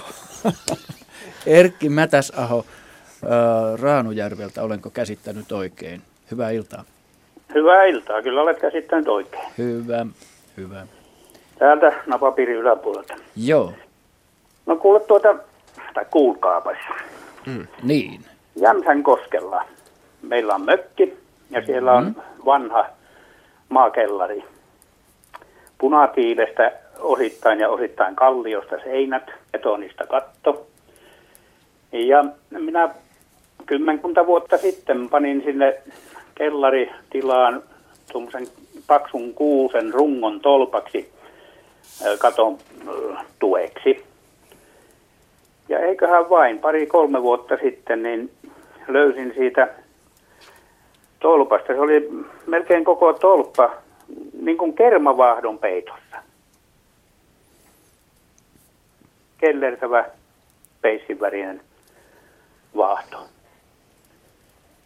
Ja minä kannoin sen ulo, ulos sieltä, sen tolpan. Niin se aurinkoon kun pääsi, niin se hyvin nopeasti se vaahto tiivistyi ja siitä tuli aivan niin kuin sellaista ohutta nahkaa.